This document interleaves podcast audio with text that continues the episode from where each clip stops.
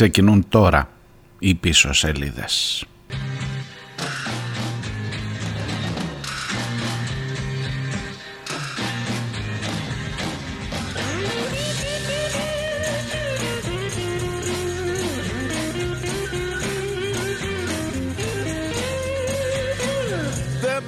Some kind of way out of here. Say the joker to the thief. There's too much confusion. I can't get no relief. Businessman there, drink my wine. Plowman, dig my earth. None will level on the mind. Nobody of it is worth. Hey.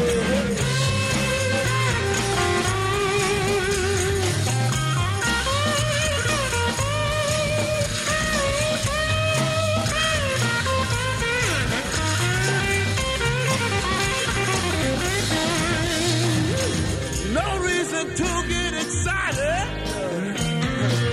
The baby college bowl. There are many here among us who feel that life is but a joke. But, uh, but you and I, we've been through that. And this is not our fate. So let us start talking falsely now. The hour's getting later. Hey! Γεια σας, καλώς τους, καλώς ήρθατε. Καλή εβδομάδα. Καλημέρα. Και να, όταν ξεκινάει η εβδομάδα, εκεί που πας να ξεκινήσεις, να βάζεις το πρώτο τραγούδι, δεν είναι καλός ιονός για την εβδομάδα αυτό. Είπα να ξεκινήσω σήμερα με Jimi Hendrix, έτσι σαν ελάχιστο φόρο τιμής, είκοσι εφτά Νοεμβρίου του, του, έλα, του χίλια εννιακόσια σαράντα δύο στο Σιάτλ. Μέχρι τα είκοσι εφτά του που πέθανε, πρόλαβε να καταχωρηθεί ως ο κορυφαίος ροκ κιθαρίστας του πλανήτη.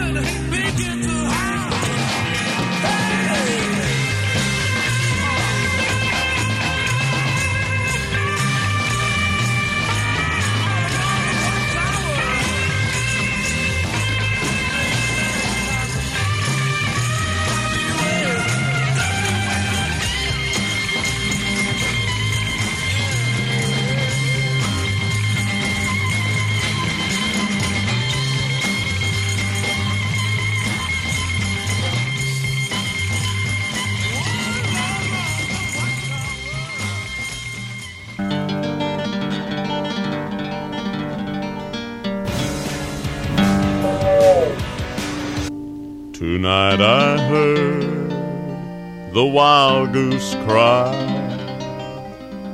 winging north in the lonely sky. Tried to sleep, but it ain't no use, 'cause I am the brother to the old wild goose.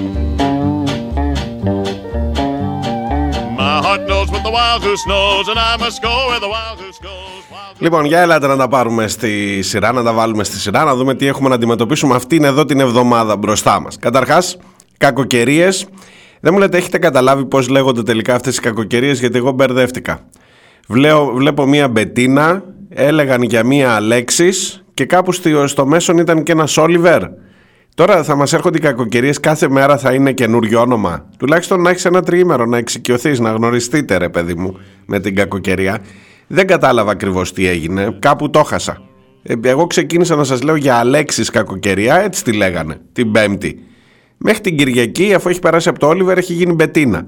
Τι να πω τώρα κι εγώ, ξέρω εγώ. Τέλος πάντων, το νου σας, δεν έχουν τελειώσει παντού τα καιρικά φαινόμενα, τα οποία εντάξει, όπως είδατε, δεν ήταν και εξαιρετικά σφοδρά, αλλά σε κάποιες περιοχές δημιουργήθηκαν προβλήματα. Κυρίως, κυρίως έχουμε το ναυάγιο στην Λέσβο, το οποίο δεν φαίνεται να οφείλεται στο, στην κακοκαιρία, γιατί ο διασωθής ναυτικός, ο ένας από τους δεκατέσσερις που έχει σωθεί μέχρι τώρα, λέει ότι το πλοίο έβαζε νερά από το Σάββατο και ότι γενικώς δεν, ότι υπήρξε άλλο πρόβλημα με την... Μπορεί να ήταν το καιρικό, μπορεί όχι, αλλά ότι εν πάση περιπτώσει είχαν το χρόνο να αντιδράσουν και μάλλον κάποιος δεν το έκανε γρήγορα, αν καταλαβαίνω καλά.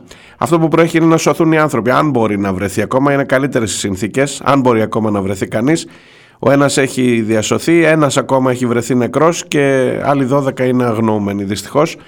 Κρατήστε ξανά, κρατήστε ξανά το ενδιαφέρον των μέσων ενημέρωσης. Εδώ έχουμε ένα εμπορικό πλοίο, έχουμε μια ε, κατάσταση η οποία είναι κανονικού πλού και όχι παράνομου ή παράτυπου πλού στην ε, θάλασσα, στα ελληνικά νερά, και αυτό καθορίζει το ότι θα σηκωθούν σούπερ πούμα, θα πάνε ελικόπτερα, θα είναι τα μέσα ενημέρωσης, θα κάνουν ανταποκρίσεις. Εάν ήταν εκατόν δώδεκα μετανάστες σε πλοιάριο, που θα μου πεις κακώς τους διασώζουν, όχι βέβαια, καλώς τους διασώζουν, αλλά βλέπω ότι η είδηση εμπορικό πλοίο με δεκατέσσερα μέλη πληρώματος κινδυνεύει σε σχέση με την είδηση ε, ε, πώς να το πω, πλοιάριο με εκατόν πενήντα ας πούμε ανθρώπους πάνω, παιδιά, γυναίκες κλπ, δεν πιάνει τον ίδιο χώρο στα μέσα ενημέρωσης όταν, όταν μιλάμε για ναυάγιο. Αλλά θα μου πεις, είσαι και εσύ περίεργος με το πώς ακριβώς τα μέσα ενημέρωσης αντιλαμβάνονται. Μπορεί να φταίω εγώ, δεν, δεν φταίνουν τα μέσα ενημέρωσης.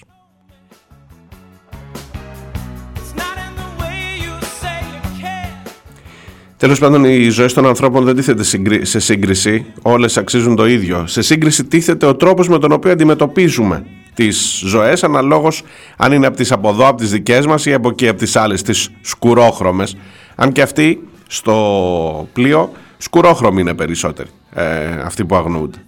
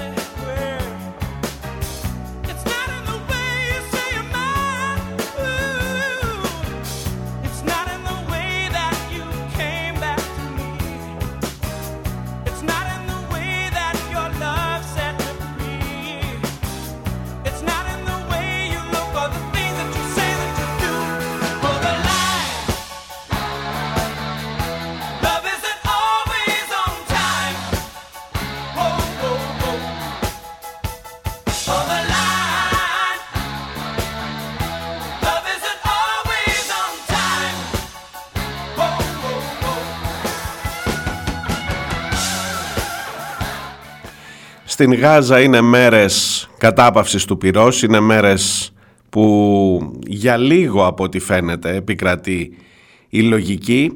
Ε, υπάρχει πολύ μεγάλη ανησυχία για το ποια θα είναι η συνέχεια όταν θα απελευθερωθούν ε, όλοι οι όμηροι από την πλευρά της Χαμάς και για τα σχέδια που έχει ο Νετανιάχου, ήδη, ήδη διακηρυγμένα σχέδια, όχι θεωρίες συνωμοσίας, για τον εκτοπισμό όλων των Παλαιστίνιων από την ε, λωρίδα της Γάζας, από τα εδάφη τους. Ε, ωστόσο στην παρούσα φάση είμαστε ακόμα στην διαδικασία της εκεχηρίας, δεν λέω σε καμία περίπτωση ειρήνευσης, η οποία υπάρχουν κάποιες ελπίδες να ε, ε, παραταθεί για μερικά ακόμα είκοσι τέσσερις ώρα. Και μετά ξανά το χάος, δεν ξέρω, ελπίζω πως όχι. It's not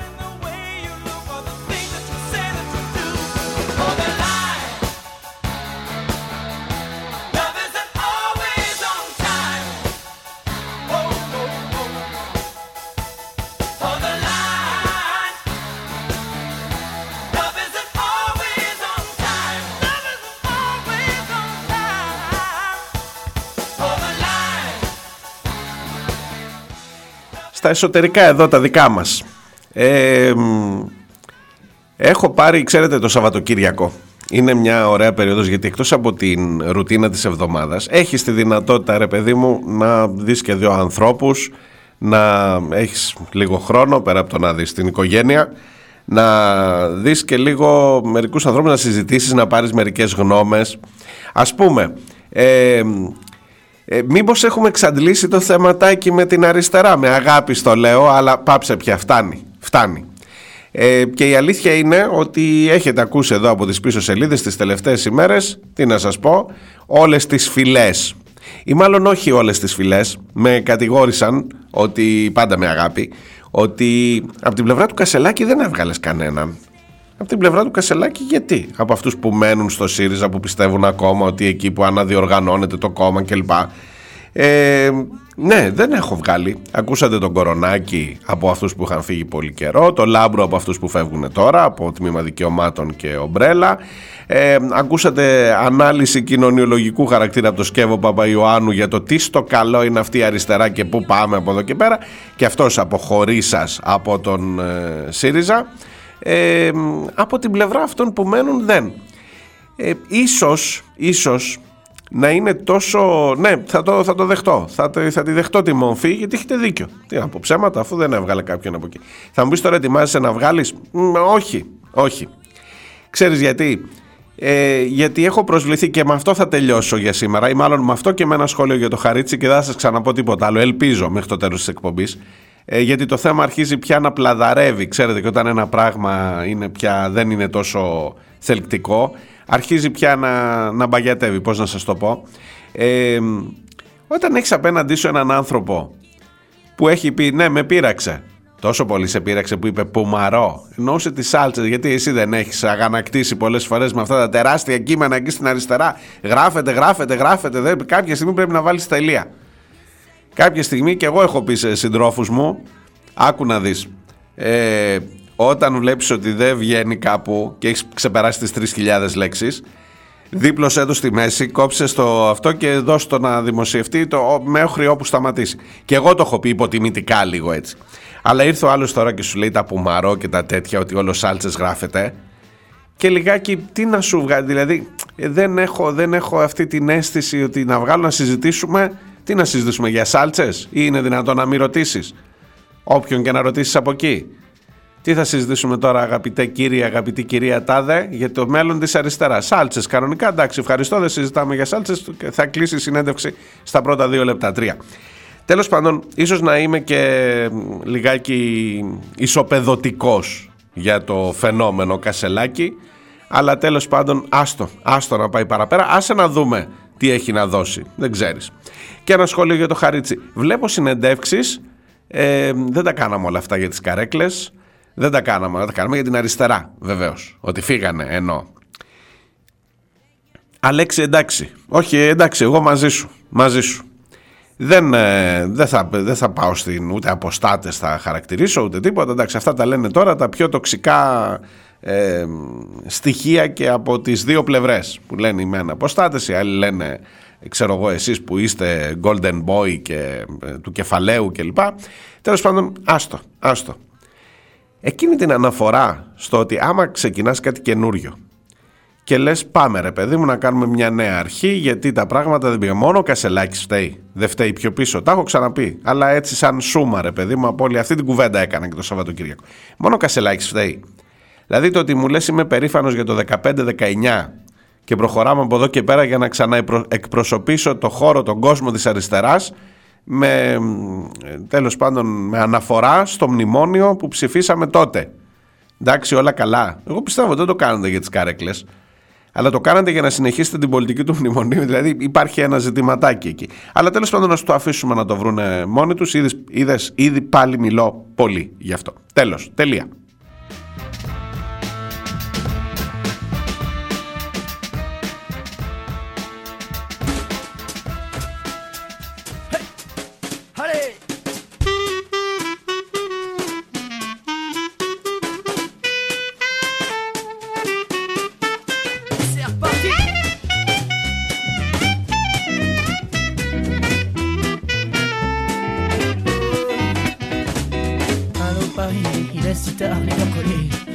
combiné. Je relance encore avec l'espoir de te parler. J'ai beau savoir que ça me fout le cafard, je peux pas m'empêcher, m'empêcher d'y croire. Quand la nuit sonne ses derniers coups, j'irai jusqu'au bout. J'aurais voulu, j'aurais voulu, j'aurais voulu, j'aurais voulu. Oh, quelque chose de bien, j'aurais voulu.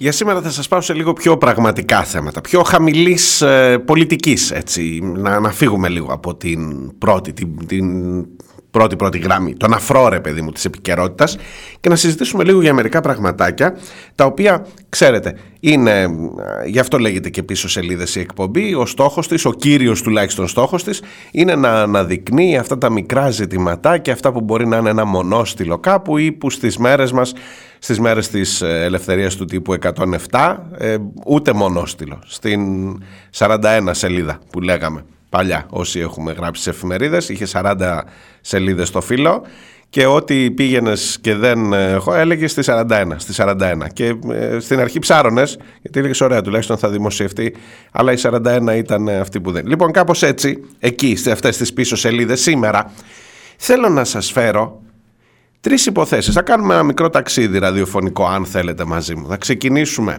ανεβαίνοντας Τρίκαλα, μετά θα φύγουμε από εκεί, θα πάμε Θεσσαλονίκη και μετά θα πάμε Έβρο.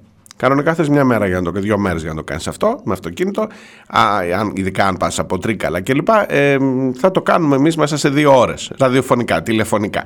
Ειδικά δε η υπόθεση των Τρικάλων, θέλω να σας πω, θέλω να, να, να, να, να σας εξιτάρω λίγο τη φαντασία για το πώς μπορείς να γιορτάσεις τα Χριστούγεννα με λίγο από χούντα.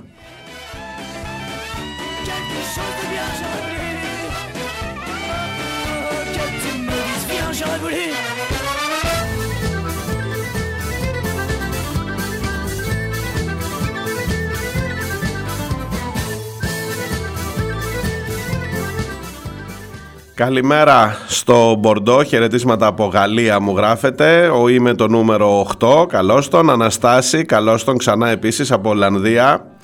Ε, καλά μου λέει το Σαββατοκύριακο πάρει για το ΣΥΡΙΖΑ συζητάς. Ε, είναι βίτσια αυτά, ξέρεις. Είπα, δεν θα πω τίποτα άλλο. Τέλος, τάπα, τάπα, Αναστάση και τέλειωσα. Και ήταν συζήτηση ότι δέχτηκα την κριτική, αυτή που κάνεις και εσύ, ότι φτάνει πια, φτάνει, με κουράσατε.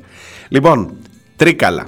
Ε, Ακούστε τώρα μια ιστορία, ρε παιδιά, περίεργη, που όταν εγώ την είδα νόμιζα ότι ήταν τρολάρισμα. Θα σας πω μόνο τον τίτλο, θα πάμε να συζητήσουμε μετά το πρώτο διάλειμμα, να μας τα πούν από εκεί, από τα Τρίκαλα οι άνθρωποι.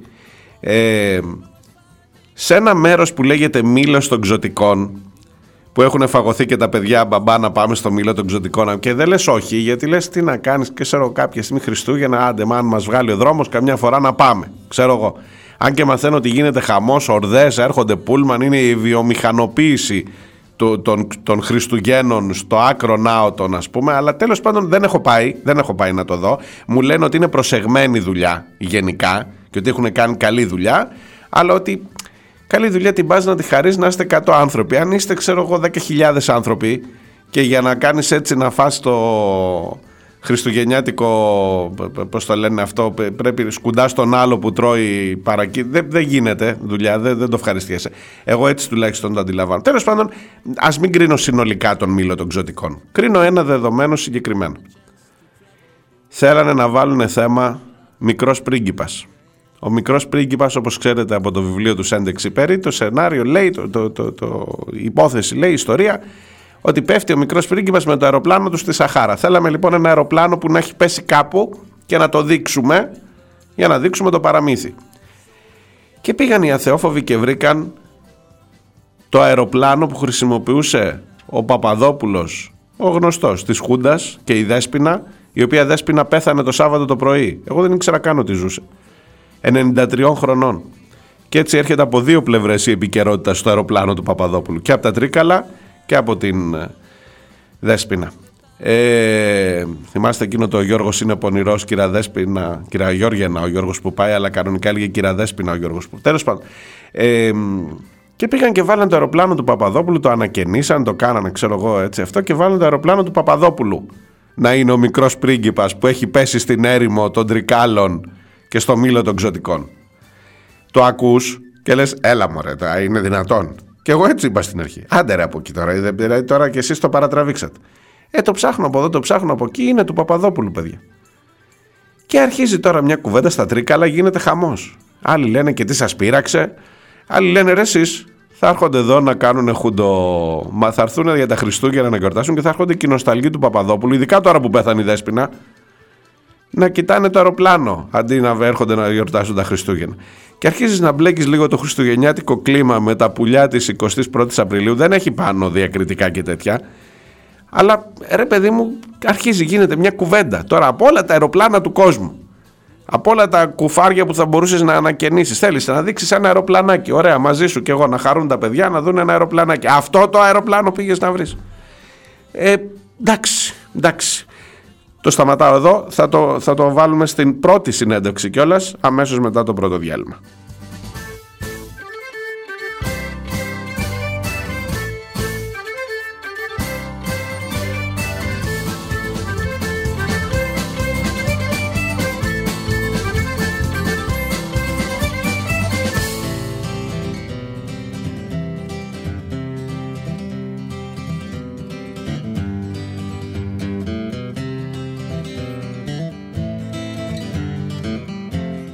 Από τα Τρίκαλα θα φύγουμε για να πάμε στη Θεσσαλονίκη. Είχε μεγάλη κινητοποίηση χθες εναντίον του Flyover. Χιλιάδες δέντρα για να φτιάξουμε έναν καινούριο δρόμο που θα αποσυμφορήσει υποτίθεται τη Θεσσαλονίκη, αλλά που μάλλον θα δημιουργήσει περισσότερα προβλήματα. Εκτός από το περιβαλλοντικό κομμάτι, το κόψιμο των δέντρων, θα δημιουργήσει και περισσότερα προβλήματα, όπως λένε οι άνθρωποι εκεί, μέσα στην κίνηση της πόλης, η οποία ήδη δεν φημίζεται και για την μεγάλη άνεση στο να κυκλοφορείς. Και χθες έγινε μία ακόμα μεγάλη κινητοποίηση με πολύ κόσμο και θέλω να ακούσουμε τους ανθρώπους εκεί. Και στον Έβρο έχει ξεκινήσει μια μεγάλη συζήτηση μεταξύ των κυνηγών, όχι των κυνηγών κεφαλών μεταναστών, των κανονικών κυνηγών, των κυνηγών που κυνηγάνε πουλιά και αγριογούρουνα, για το αν πρέπει, μεταξύ αυτών και του οικολογικού κινήματος, και στη μέση η κυβέρνηση, που θέλουν οι κυνηγοί να ξαναξεκινήσει άρον-άρον το κυνήγι. Ρε Χριστιανέ, έχει καεί το σύμπαν. Άσε λίγο και κάπου που δεν έχει καεί να πάνε να ζήσουν, να μεγαλώσουν τα πουλάκια και να κυνηγήσεις του χρόνου. Όχι, από τώρα, από φέτος. Και έχει ξεκινήσει ένας καυγάς φοβερός με το Υπουργείο, ο κύριος Σκυλακάκης είναι αρμόδιος, να προσπαθεί να πατήσει και στις δύο βάρκες, λίγο από εδώ να κυνηγήσετε, λίγο πιο εκεί. Τι να σας πω, μεγάλη ιστορία. Και μόνο που συζητάμε για κυνήγι στα καμένα του Εύρου, εδώ θα μου πεις συζητάμε για ανεμογεννήτριες στα καμένα του Εύρου. Ε, σηκώνει πολλή κουβέντα. Και λέω να την κάνουμε και αυτή, όσο μπορούμε σήμερα.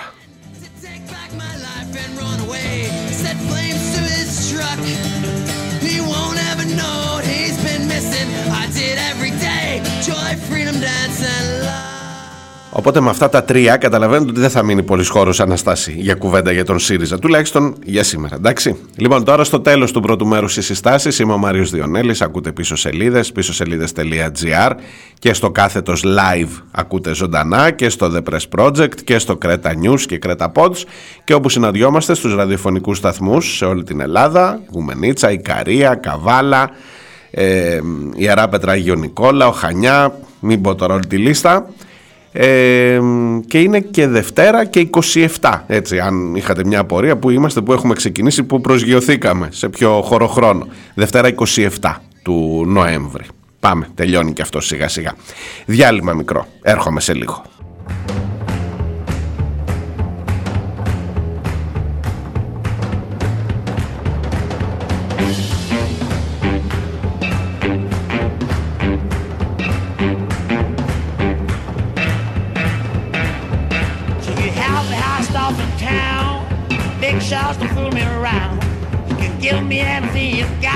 Sack of potatoes and worth a lot, no.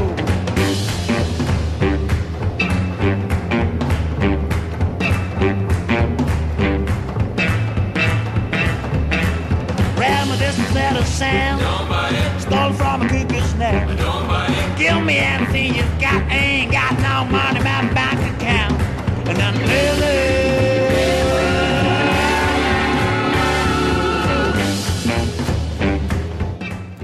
Λοιπόν, εδώ είστε, πίσω σελίδες Δευτέρας, ε, καλή αρχή, καλή εβδομάδα σε όλους. ε, Πέρασε ένα Σαββατοκύριακο που γιόρταζαν μπόλικοι, χρόνια πολλά, έτσι αναδρομικά λίγο, Κατερίνες, Στέλι, Στέλες. Ε, και πέρασε και ένα Σαββατοκύριακο με μια εξαιρετική ταινία, να την ψάξετε σας παρακαλώ, στο, με ένα εξαιρετικό ντοκιμαντέρ, μάλλον όχι ταινία, το «Αστυνομική βία και ψυχικό τραύμα». Ε, προβλήθηκε την Παρασκευή στην Αθήνα και προβλήθηκε το Σάββατο στο Ηράκλειο. Είναι ολόκληρη στο YouTube. Σας παρακαλώ δείτε το, αν έχετε περίπου μια μισή ώρα, αν, αν θυμάμαι καλά. Ε, μιλούν οι άνθρωποι που έχουν χάσει τα παιδιά τους από την αστυνομική βία. Τότε που γυρίστηκε ήταν οι δύο μόνο από τις ανθρωποκτονίες εις βάρος τσιγκάνων, Ρωμά, του Σαμπάνη και του Φραγκούλη, του Χρήστου Μιχαλόπουλου δεν είχε γίνει ακόμα. Μιλά ο, Βασίλης, μιλά ο πατέρας του Βασίλη Μάγκου, μιλούν άνθρωποι που δέχτηκαν αστυνομική βία, μιλούν οι φωτορεπόρτερς, ο Μάριος Λόλος και η Τατιάνα Μπόλαρη που έχουν δεχτεί, ειδικά ο Μάριος έχει ε, χειρουργηθεί και έχει δεχτεί πάρα πολύ σοβαρά χτυπήματα από αστυνομικούς. Και εξετάζεται και το ζήτημα του τι τραύμα αφήνει αυτό και πόσο έρχεται ποτέ δικαίωση όταν σε χτυπά κάποιος τον οποίο δεν μπορείς ποτέ μετά να τον ξαναβρεις, ενώ είναι κρατικός λειτουργός, ενώ είναι δημόσιος υπάλληλος, ο οποίος δεν φοράει τα διακριτικά του, ο οποίος είναι, δίνεις μάχη για να μάθεις ποιος είναι. Μόνο στην περίπτωση που υπάρξει δολοφονία μπορεί να βρεθεί για να ζητηθούν μετά οι ευθύνες σε συγκεκριμένη περίπτωση. Μιλάει η Άννη Παπαρούσου, η δικηγόρος της οικογένειας του Ζακ Κωστόπουλου, ε, το πόσο μπορεί αυτό το τραύμα. Μιλά ο, ε, ο άνθρωπος που ταλαιπωρήθηκε, που βασανίστηκε οκτώ μήνες στη φυλακή ως υπεύθυνος για την επίθεση στη Νέα Σμύρνη σε αστυνομικό, ενώ αποδείχτηκε ότι δεν ήταν καν εκεί για τους βασανισμούς μέσα στην Καλά. Τέλος πάντων, είναι μια εξαιρετική δουλειά της Χρύσας Λύκου και σας παρακαλώ όπου μπορέσετε να το, να το δείτε. Είναι, δίνει, μπορείς να καταλάβεις πολλά για το πού ακριβώς βρίσκεσαι και για το πώς ακριβώς λειτουργεί η αστυνομία σε αυτήν εδώ την υπέροχη χώρα μας.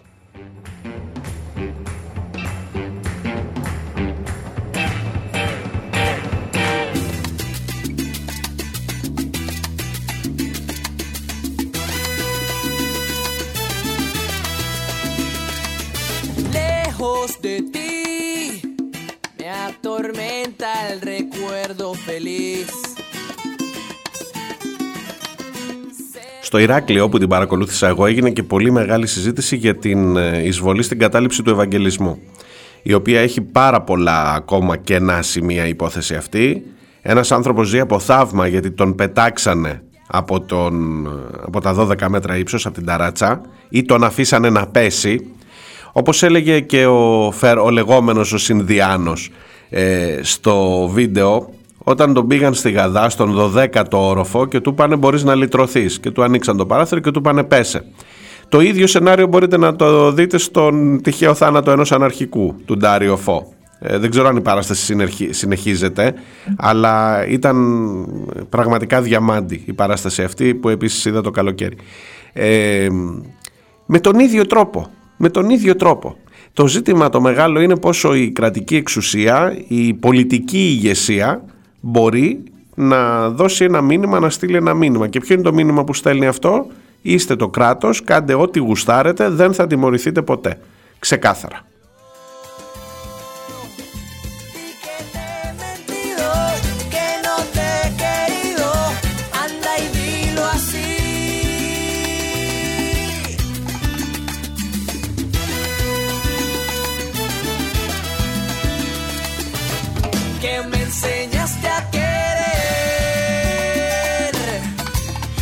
Por eso te quise, me enseñaste a olvidar.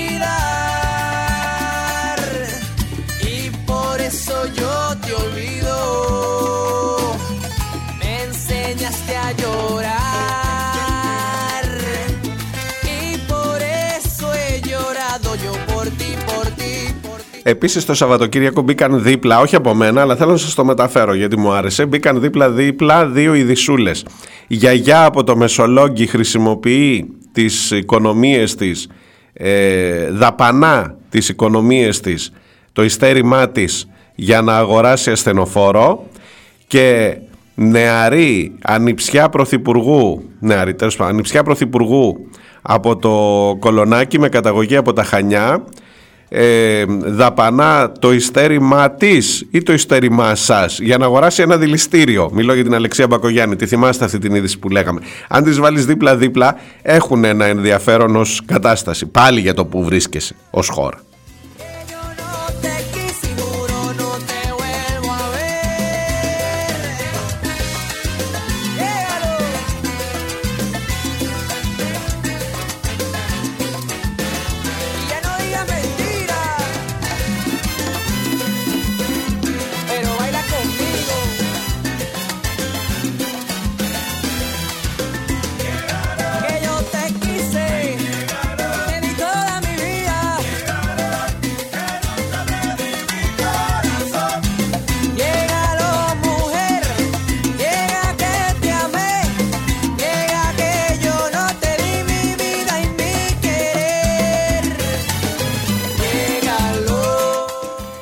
Λοιπόν, ελάτε να πάμε στην πρώτη τηλεφωνική γραμμή. Πάμε μέχρι τα Τρίκαλα. Ε, την είδηση που σας έλεγα νωρίτερα για το αεροπλάνο του Παπαδόπουλου που προσγειώθηκε στο Μύλο των Ξωτικών, εγώ την διάβασα, την είδα από την ανακοίνωση του Μέρα είκοσι πέντε εκεί.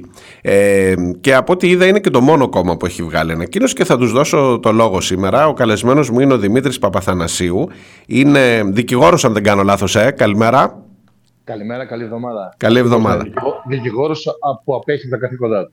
Ε, ε, ε, το σκέφτεστε και για delivery ενδεχομένως? ε, Με τον κύριο ε, τσα, Τσακλόγλου δεν ξέρεις που μπορείς να καταλήξεις. Ναι, ασφαλώς. Αλλά είμαι, είμαι, είμαι λίγο μεγάλος τώρα να καβαλάω τα μηχανάκια. Θα καβάλιξω όταν δεν ήμουν μικρός. Οπότε, οπότε μάλλον ναι, κατάλαβα. Λοιπόν, για να έρθω στην άλλη υπόθεση και θα πω αργότερα και για τα του Τσακλόγλου και για όλη αυτή την ιστορία. ε, Βλέπω την ανακοίνωση. Μάλιστα έχετε και πολύ έντονο Ε, ύφος ε, και λέτε ότι και ο Χίτλερ είχε ενδεχομένως αεροπλάνο ε, προσωπικό. Θα το φέρετε και αυτό στο Μύλο των Ξωτικών. Θέλω να μου πείτε από την αρχή τι έχει γίνει με αυτή την ιστορία, πώς είναι δυνατόν από όλα τα αεροπλάνα ή τις ε, ρέπλικες αεροπλάνων ή τέλος πάντων δεν ξέρω τι, πώς να το πω, βρέθηκε αυτό στο Μύλο των Ξωτικών που θα πάνε τα παιδιά φέτος για τα Χριστούγεννα. Ε, Μάριε, ίσως όπως ξέρουν οι ακροατές μας, ε, ο Μύλος των Ξωτικών είναι ένα θεματικό πάρκο χριστουγεννιάτικο που διεξάγεται στα Τρίκαλα εδώ και περίπου δώδεκα χρόνια, από ναι. δύο χιλιάδες έντεκα. Ε, και πέρα από το γεγονός ότι είναι ευχή και κατάρα για την πόλη μας, ε, θα ήθελα να σταθώ κυρίως στο γεγονός της έμπνευσης μέσα σε εισαγωγικά πολλά, της, της, της, της διοίκησης της Δημοτικής Επιχείρησης του Τρίκαλα και συνεπώς και της Δημοτικής Αρχής. Και της απερχόμενης και της επερχόμενης είναι η ίδια. Ήταν ναι, ναι. εκλέγει με μεγάλο ποσοστό ο κύριος Σακάς ε, να ανταλλάξουν ένα περιουσιακό στοιχείο ε, του Δήμου και του Τρίκαλα, που ήταν ένα ξύλινο καράβι το οποίο το είχαμε χρησιμοποιήσει παλιότερα ως ε, project σε ένα αντίστοιχο θεματικό πάρκο, να το ανταλλάξουν ε, με ένα αξία περίπου είκοσι με είκοσι πέντε χιλιάδες ευρώ, αν θυμάμαι καλά, τότε που είχε περάσει το Δημοτικό Συμβούλιο. Να το αλλάξουμε με ένα αεροπλάνο, το οποίο σύμφωνα με επανειλημμένες δηλώσεις του Διευθύνοντα Συμβούλου της Τρίκαλα, του κ. Οδυσσέα Ράφτη, ανήκε στη συλλογή ενός συλλέκτη, προέρχεται και, και είναι, είναι διαπιστωμένα και εξακριβωμένα το αεροπλάνο, το οποίο χρησιμοποιούσε για τις μετακινήσεις τους στο εσωτερικό της χώρας, προφανώς για να επισκέπτεται τις ταξιαρχίες και τις μεραρχίες να του δουν αν είναι πιστές, ο αιμοσταγής δικτάτορας Γιώργος Παπαδόπουλος. Σύμφωνα λοιπόν με τις δηλώσεις, οι οποίες έγιναν δημόσια ναι, του ναι. Διευθύνοντα Συμβούλου, και μάλιστα το έλεγε με καμάρι, το λέει με καμάρι ο κύριος Ράπτης, ότι να φέραμε και το αεροπλάνο του Παπαδόπουλου να το δείξουμε στα Τρίκαλα, γιατί φτιάχνουμε ένα project εδώ με το μικρό πρίγκιπα και σύμφωνα με το μύθο, με την ιστορία. Ναι, έχει πέσει το αεροπλάνο τους. Έχει πέσει το αεροπλάνο, ναι, στον πλανήτη κτλ. Μάλιστα. Και βρήκαν να φάμε το αεροπλάνο του δικτάτορα. Δηλαδή, ε, πόσο πιο περισσότερο ξέπλυμα να κάνεις στην ιστορία, από το να φέρνεις το αεροπλάνο, ένα αεροπλάνο που έχει βαφτεί με αίμα αγωνιστών, δημοκρατών ε, και ε, των σπουδαστών του Πολυτεχνείου, των φοιτητών του Πολυτεχνείου, των, των νεολαίων του Πολυτεχνείου, πολύ περισσότερο λίγες μέρες πριν ε, τιμήσαμε την πεντηκοστή επέτειο, από την εξέγερση του Πολυτεχνείου, πόσο περισσότερο ξέπλυμα να κάνεις στην ιστορία. Γι' αυτό λοιπόν και εμείς τρολάραμε τον κύριο Ράφη και είπαμε ότι έχει και ο Χίτλερ προσωπικό αεροπλάνο, είχε και ο Χίτλερ προσωπικό αεροπλάνο, φέρτο και αυτό να τα κάνεις, να τα κάνεις ντουέτο. Προσπαθώ να καταλάβω πώς είναι δυνατόν από όλα τα αεροπλάνα του κόσμου να βρεθήκαμε εκεί. Δεν θέλω να φτάσω πολύ γρήγορα στο ότι τι είναι, ας πούμε, η Δημοτική Αρχή, δεν ξέρω, είναι Νέα Δημοκρατία, είναι φιλοχουντική, είναι, είναι ημνητές, είναι νοσταλγοί. Δηλαδή δεν θέλω να, να το χοντρίνω τόσο πολύ, γιατί δεν, δεν φαντάζομαι ότι, ε, ότι μπορεί να φτάσει μέχρι εκεί. Είναι, είναι, αλλά καταλαβαίνω ότι είναι διακηρυγμένο, δηλαδή δεν είναι ότι τυχαία βρήκαμε ένα αεροπλάνο. Φέραμε αυτό το συγκεκριμένο, σαν, σαν, σαν, τι να πω, σαν μνημείο. Μου φαίνεται ε, εξωφρενικά... Ε, τι να πω, αφελές καταρχάς, πριν αρχίσω να το βλέπω ύποπτα ότι θέλουν πράγματι να ξεπλύνουν την ε, δικτατορία. Και εμείς δεν θέλαμε να το δούμε ύποπτα, αν και βέβαια στις μικρές πόλεις ε, γνωρίζουμε πάρα πολύ καλά την ιστορία του καθενός και τις καταβολές του, αλλά φυσικά δεν υπάρχουν οικογενειακές ευθύνες ναι. όσον αφορά την πολιτική τοποθέτηση του καθενός και την πολιτική, και την πολιτική στάση του καθενός. Ναι. Από εκεί και πέρα. Έχω όμως, διαβάσει, ε... καταλαβαίνω γιατί το λέτε, θα το πω ναι. εγώ. Έχω διαβάσει ότι ο παππούς του σημερινού δημάρχου ήταν ο από πατέρας. Τα στελ... Ο πατέρας ήταν από τα στελέχη ναι. της δικτατορίας και μάλιστα υψηλόβαθμο κάπως. Ε, ναι, και διατέλεσε μετά και πρόεδρος στην τοπική ΕΠΕΝ την περίοδο πριν το ογδόντα ένα. Mm. Νομίζω ήταν και υποψήφιος βουλευτής της ΕΠΕΝ. Ο πατέρας ε, του σημερινού ε... δημάρχου. Ναι. Ωραία. Ο σημερινός δήμαρχος είναι ξεκάθαρος στο χώρο της Νέας Δημοκρατίας. Ναι. Επειδή τον είχα και συνάδελφο στο Δημοτικό Συμβούλιο παλαιότερα, θεωρώ τις θέσεις του ε, άκρος ακροδεξιές. Ε, από εκεί και πέρα όμως, ε, να θυμίσουμε ότι στα Τρίκαλα δήμαρχος επί δώδεκα χρόνια, α, ε, ε, από το δεκατέσσερα ναι. ε, για, ε, για εννιά χρόνια, συνεχόμενα ήταν ο κ. Δημήτρης Παπαστεργίου, υπουργός της ψηφιακής ναι, ο οποίος είναι σήμερα υπουργός. Ο οποίος έδωσε το δαχτυλίδι στον κ. Σακά και ο κ. Σακάς εξελέγει από τη Δημοτική Ομάδα mm. και στη συνέχεια εξελέγει και δήμαρχος. Ε, λοιπόν, να μην κάνουμε όμως ε, δίκη προθέσεων, εδώ να πούμε το εξής. Ότι όντως η διοίκηση του Τρίκαλα θέλει να πάρει ένα αεροπλάνο για να κάνει το project. Και πολύ καλά κάνει. Υπάρχουν, υπάρχει μόνο ένα κουφάρι αεροπλάνου σε όλη την επικράτεια για να μπορέσει να το φέρει και να το προωθήσει ως ε, ατραξιόν για μικρά παιδιά. Προφανώς όχι. Υπάρχουν πολλά κουφάρια. Mm. Διάλεξε αυτό και δεν το διάλεξε μόνο αυτό. Και είπαν εντάξει, δεν βαριέσαι τώρα του Παπαδόπουλου. Το διατυμπανίζουν τώρα. Το διατυμπαν... εκεί, το εκεί αρχίζει το, το περίεργο. Προωθούν, το προωθούν. Με αποτέλεσμα αύριο μεθαύριο να πλακώσει εδώ ένας σύλλογος φιλοχουντικών, φιλοακροδεξιών, δεν ξέρω εγώ, χρυσαυγίτες, τι μπορούν να πούν, και να αρχίζουν να αποθέτουν στεφάνια. Στο αεροπλάνο πέθανε και η Δέσποινα προχθές. Ε, ναι, ναι, το timing, το timing είναι περίεργο. Δηλαδή να έρθουν αύριο εδώ λοιπόν. Και να έρθουν διάφοροι και να καταθέτουν στεφάνια και να αρχίσουν να βάζουν φωτογραφίες με το αεροπλάνο του δικτάτορα. Πού? Στα Τρίκαλα. Και στην πού... πόλη που ελευθέρωσε ο Άρης Βελουκιώτης. Ναι, και... Όταν λοιπόν εμείς, όταν λοιπόν εμείς το δύο χιλιάδες δεκαέξι η Δημαρχία της Δημοτικής Αρχής του κ. Παπαστεργίου, σαν φυσάει κότα για την ανθρωπή που είχα την τιμή να είμαι επικεφαλής, ε, μια παράταξη από το δέκα μέχρι το δεκαεννιά ναι. που είχε τη στήριξη της αριστεράς, του ΣΥΡΙΖΑ και άλλων δυνάμεων. Λοιπόν, τότε. Και φέραμε πρόταση και είχαμε μαζέψει δύο χιλιάδες οκτακόσιες υπογραφές, μεταξύ των οποίων ήταν η υπογραφή του Μανώλη του Γκλέζου, της Σοφίας της Ακοράφα, η οποία κατάγεται από τα Τρίκαλα, ναι. και πολλών ναι. άλλων συμπολιτών, δύο χιλιάδες οκτακόσιες. Και είπαμε ότι πρέπει να αναποτεθεθεί πάλι στην πλατεία ο, ε, ε, το, ο, ο Φανοστάτης, τον οποίο κρεμάστηκε το, άρι, το, το κεφάλι του Άρη Βελουχιώτη, ο οποίος τώρα έχει αποθηθεί και έχει πάει στο φρούριο. Ναι. Η, τότε ο δήμαρχος είπε και καταψηφίστηκε από, το, από την πλειοψηφία του Δημοτικού Συμβουλίου ότι δεν μπορούμε να ξύνουμε πληγές ναι, και, και να φέρνουμε ότι... το φανοστάτη ναι, του Άρη. Ναι, ναι, ναι. Και ότι επ, επαναφέρεται, τα, ναι, επαναφέρεται ε, τα μίση προφανώς. Λοιπόν, και, ναι, ναι. το φανοστάτη λοιπόν δεν ήθελαν οι, οι φιλελέδες κύριοι Σακάς και Παπαστεργιού να φέρουν στο, στο, στην πλατεία. Είναι μια άποψη για την ιστορία. Δεν, εγώ διαφωνώ κάθετα, αλλά είναι μια άποψη. Φέρνουν λοιπόν το αεροπλάνο του Παπαδόπουλου. Αυτοί οι ίδιοι φέρνουν το αεροπλάνο του Παπαδόπουλου και πιστεύουν ότι αυτό θα περάσει έτσι από την κοινωνία και τους αριστερούς δημοκράτες πολίτες της πόλης μας. Θα περάσει έτσι αντουφέκιστο. Κάνουν μεγάλο λάθος. Και μάλιστα όχι μόνο, όχι μόνο στα Τρίκαλα που έχουν την ιστορία που ελευθέρωσε ο Βελουχιώτης κλπ. Αλλά στα, στον Μύλο των Ξωτικών. Που θα έρθω εγώ με το παιδάκι μου, άμα κάνω βόλτα από την Κρήτη ή από οπουδήποτε, από την Ελλάδα, από τη Θεσσαλονίκη, από την Αθήνα, να δούμε για το χριστουγεννιάτικο event, το θεματικό πάρκο, και μέσα εκεί κάπου κρυμμένο θα είναι και αυτό, όπου, ναι. εν πάση περιπτώσει, θα, θα ναι. υπάρχει και σαν, δηλαδή όταν θα το μάθω, κάτι θα πρέπει να σαν πω. Συνειρμός. Σαν, σαν συνειρμός. Ναι, ναι. Δηλαδή δεν είναι, δεν είναι και καθόλου τυχαίο το πού ακριβώς ε, εμφανίζεται. Γιατί δεν είναι ότι το πήρα, το έβαλα σε μια πλατεία είναι γενικά. Είναι κεντρικό, είναι το βάλα... κεντρικό project. Ναι. Είναι το κεντρικό αξιοθέατο του φετινού, ε, του φετινού, ας το πούμε, της φετινής μυθοπλασίας. Και λυπάμαι που το λέω, αλλά με αυτή τη μυθοπλασία έχουν ασχοληθεί και άνθρωποι καλλιτέχνες. Και αυτό είναι πάρα πολύ λυπηρό. Και αυτοί δεν ήξεραν για το έγκλημα τίποτα. Να πούνε ρε παιδιά, τι κάνουμε τώρα εδώ. Θα, θα ξεπλύνουμε την ιστορία και θα εκτιάζουμε και θα φέρουμε ένα, ένα προσωπικό στοιχείο, ιδιοκτησία του δικτάτορα, το οποίο ήταν εργαλείο του για να ασκεί τη δικτατορική του εξουσία. Δεν ήταν το τσιμπούκι του. Ναι. Δεν ήταν ο ναργιλές του. Ήταν το αεροπλάνο του. Με αυτό το αεροπλάνο θα έφευγε ο Παπαδόπουλος, αν δεν η εξέγερση του Πολυτεχνείου είχε πιο αποτελεσματικά mm. δράσει μέσα στην ιστορία. Μα αυτό θα έφυγε το αεροπλάνο. Αυτό λοιπόν θα το φέρουμε εμείς, θα το παρουσιάζουμε στα μικρά παιδιά και έτσι αργότερα, μετά από λίγα χρόνια, θα βγει ένας, ένας αντίστοιχος δικτάτορας με τα πριόνια και θα μας λέει ότι εγώ είμαι αναρχοκαπιταλιστής. Ξέρετε κάτι, ναι, ναι, ναι, ξέρετε κάτι, μέχρι να φτάσεις εκεί, τις βλέπεις, τις βλέπεις τις ε, δημοσκοπήσεις και τις έρευνες κοινής γνώμης, που αυξάνεται εκείνο το ποσοστό που λέει ότι μπορεί και μια χούντα, δεν είναι πλειοψηφικό ακόμα, αλλά σιγά σιγά. Λέει ο Κασελάκης, κοιμόμασταν καλά τότε. Κοιμόμασταν καλά με ανοιχτά παράθυρα. Ε, σιγά έτσι, έτσι ξεπλένεται λοιπόν, Μάρια, η ιστορία. Και έρχεται λοιπόν μια ωραία ημέρα που ξυπνάμε με έναν αναρχοκαπιταλιστή με τα πριόνια και να μας έχει δέσει όλους χειροπόδαρα. Ερώτηση έτσι. Τώρα για να το κλείσουμε.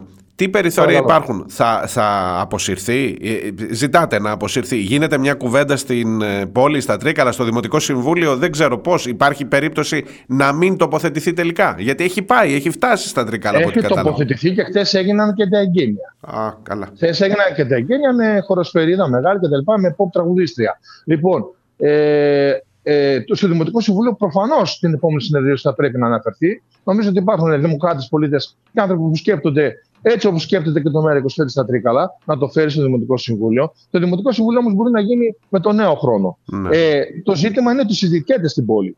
Μάλιστα. Κανένα άλλο κόμμα, βέβαια, καμιά άλλη οργάνωση δεν έχει βγάλει ανακοίνωση. Και αυτό είναι ένα ζήτημα το οποίο μας στεναχωρεί, σαν μέρα είκοσι πέντε.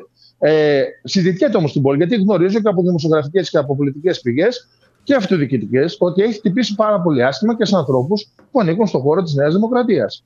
Mm. Τώρα, από εκεί και πέρα, το κίνημα να είναι καλά. Υπάρχουν λύσεις. Μάλιστα. Δεν θέλω για εγώ να δείξουμε, να δείξουμε ότι είμαστε αντίθετοι σε, αυτήν ακριβώς, την, την, την, την, σε αυτό ακριβώς το εγχείρημα. Δεν θα τα καταπιούμε όλα δηλαδή έτσι αμάσιτα όπως νομίζουν ορισμένοι.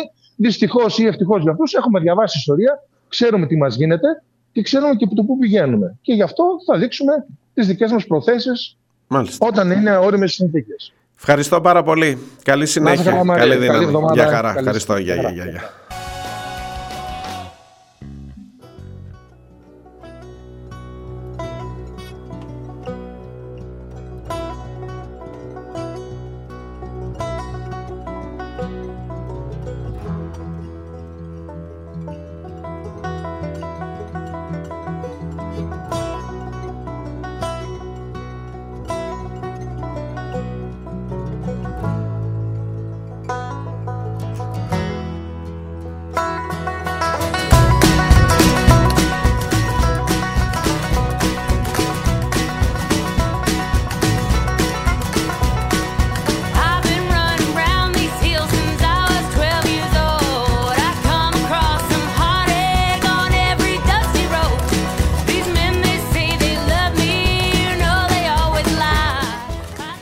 Ήταν ο κύριος Δημήτρης Παπαθανασίου, ε, δικηγόρος, πρώην επικεφαλής παράταξης Δημοτικής στα Τρίκαλα της Αριστεράς ε, και μέλος, συντονιστής του Μέρα είκοσι πέντε στα Τρίκαλα που έβγαλε την ανακοίνωση αυτή, από την οποία ενημερώθηκα για το ζήτημα. Ε, τι να σας πω, τι να σας πω τώρα, χθες έγιναν και τα εγγένεια, βάλε τώρα pop τραγουδίστρια. Χριστούγεννα, χριστουγεννιάτικο κλίμα έρχονται, όπως και να το κάνετε έρχονται, κοντά είναι, δεν ζυγώνουνε, πόσο, λιγότερο από μήνας είναι, ε, χριστουγεννιάτικο κλίμα, παιδάκια, Αγιοβασίλιδες, το αεροπλάνο του Παπαδόπουλου, ε, μια χαρά, μια, μια χαρά, ε, ωραία περνάμε.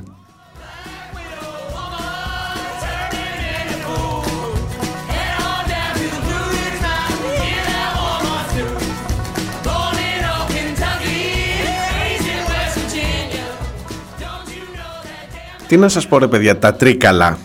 Είναι, βλέπω τώρα γράφετε εδώ στο chat αρκετά. Καλημέρα σε όλους σας. Μάξι, ε, Αναστάση ξανά. Ε, είναι μια ωραία πόλη. Να πάτε. Και είναι και ωραίο το ποτάμι. Είναι η πόλη του Τσιτσάνι. Είναι η πόλη, όπως ακούσατε, που ελευθέρωσε ο Άρης Βελουχιώτης. Είναι, τι να σας πω, έχει μια ιστορία των Τρικάλων, τώρα δεν χρειάζεται εμένα για να την. Και είναι και μια ωραία πόλη.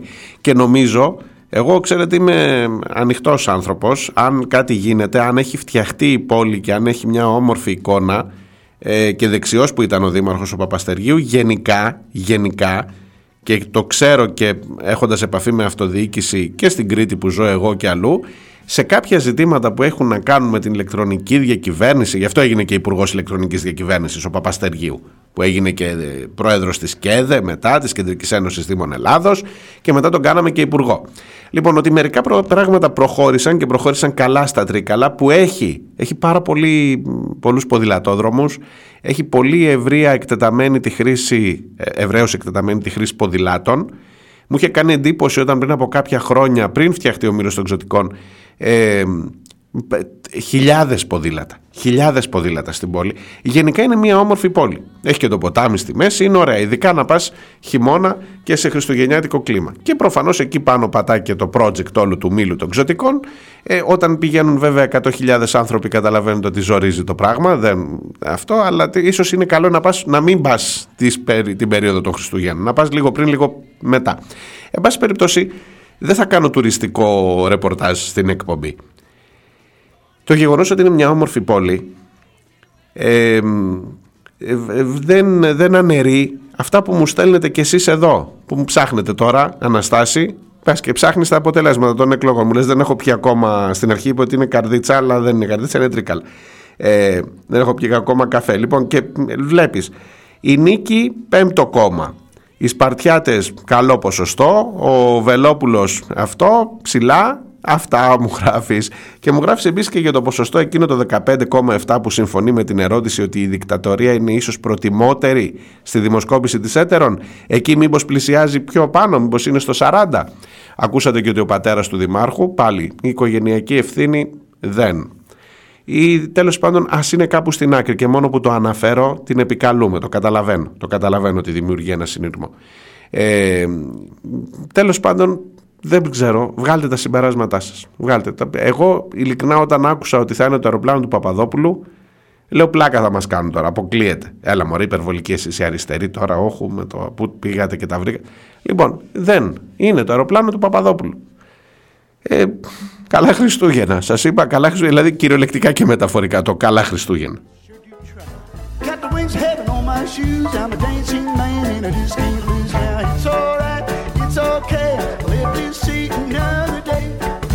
Try to understand, do your times if they don't mind.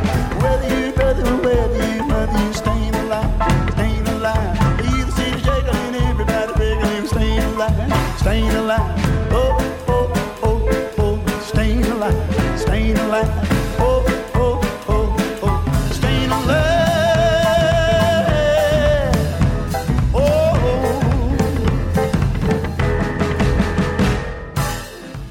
Τη γιαγιά από το Μεσολόγγι. Έτσι έχουμε πιάσει τώρα αστερεά Ελλάδα, Θεσσαλία, ανεβαίνουμε σιγά σιγά, μετά μόλις αλλάξει η ώρα, μόλις γυρίσει θα πάμε στο, στην Θεσσαλονίκη και μετά πάμε πιο ψηλά Έβρο. Λοιπόν, τη γιαγιά από το Μεσολόγγι την πήρε τηλέφωνο Μητσοτάκης, ο ίδιος, ε, για να την ευχαριστήσει που έδωσε το ασθενοφόρο. Την νεαρά που αγόρασε δηληστήριο την παρακολουθούσε ο Μητσοτάκης στο τηλέφωνο, την ανιψιά του, την Αλεξία Μπακογιάννη. Δεν ξέρω αν της έδωσες συγχαρητήρια ή αν υπήρχε κανένας χριστιανός εκεί από την ΕΕΠ να της πει καλοφάγωτο το δηληστήριο.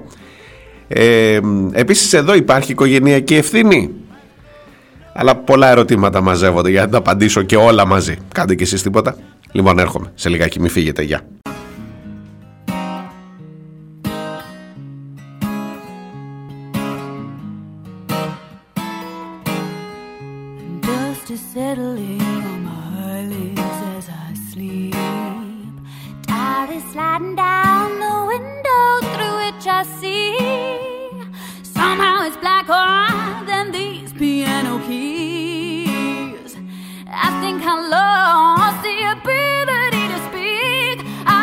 Cold through all these.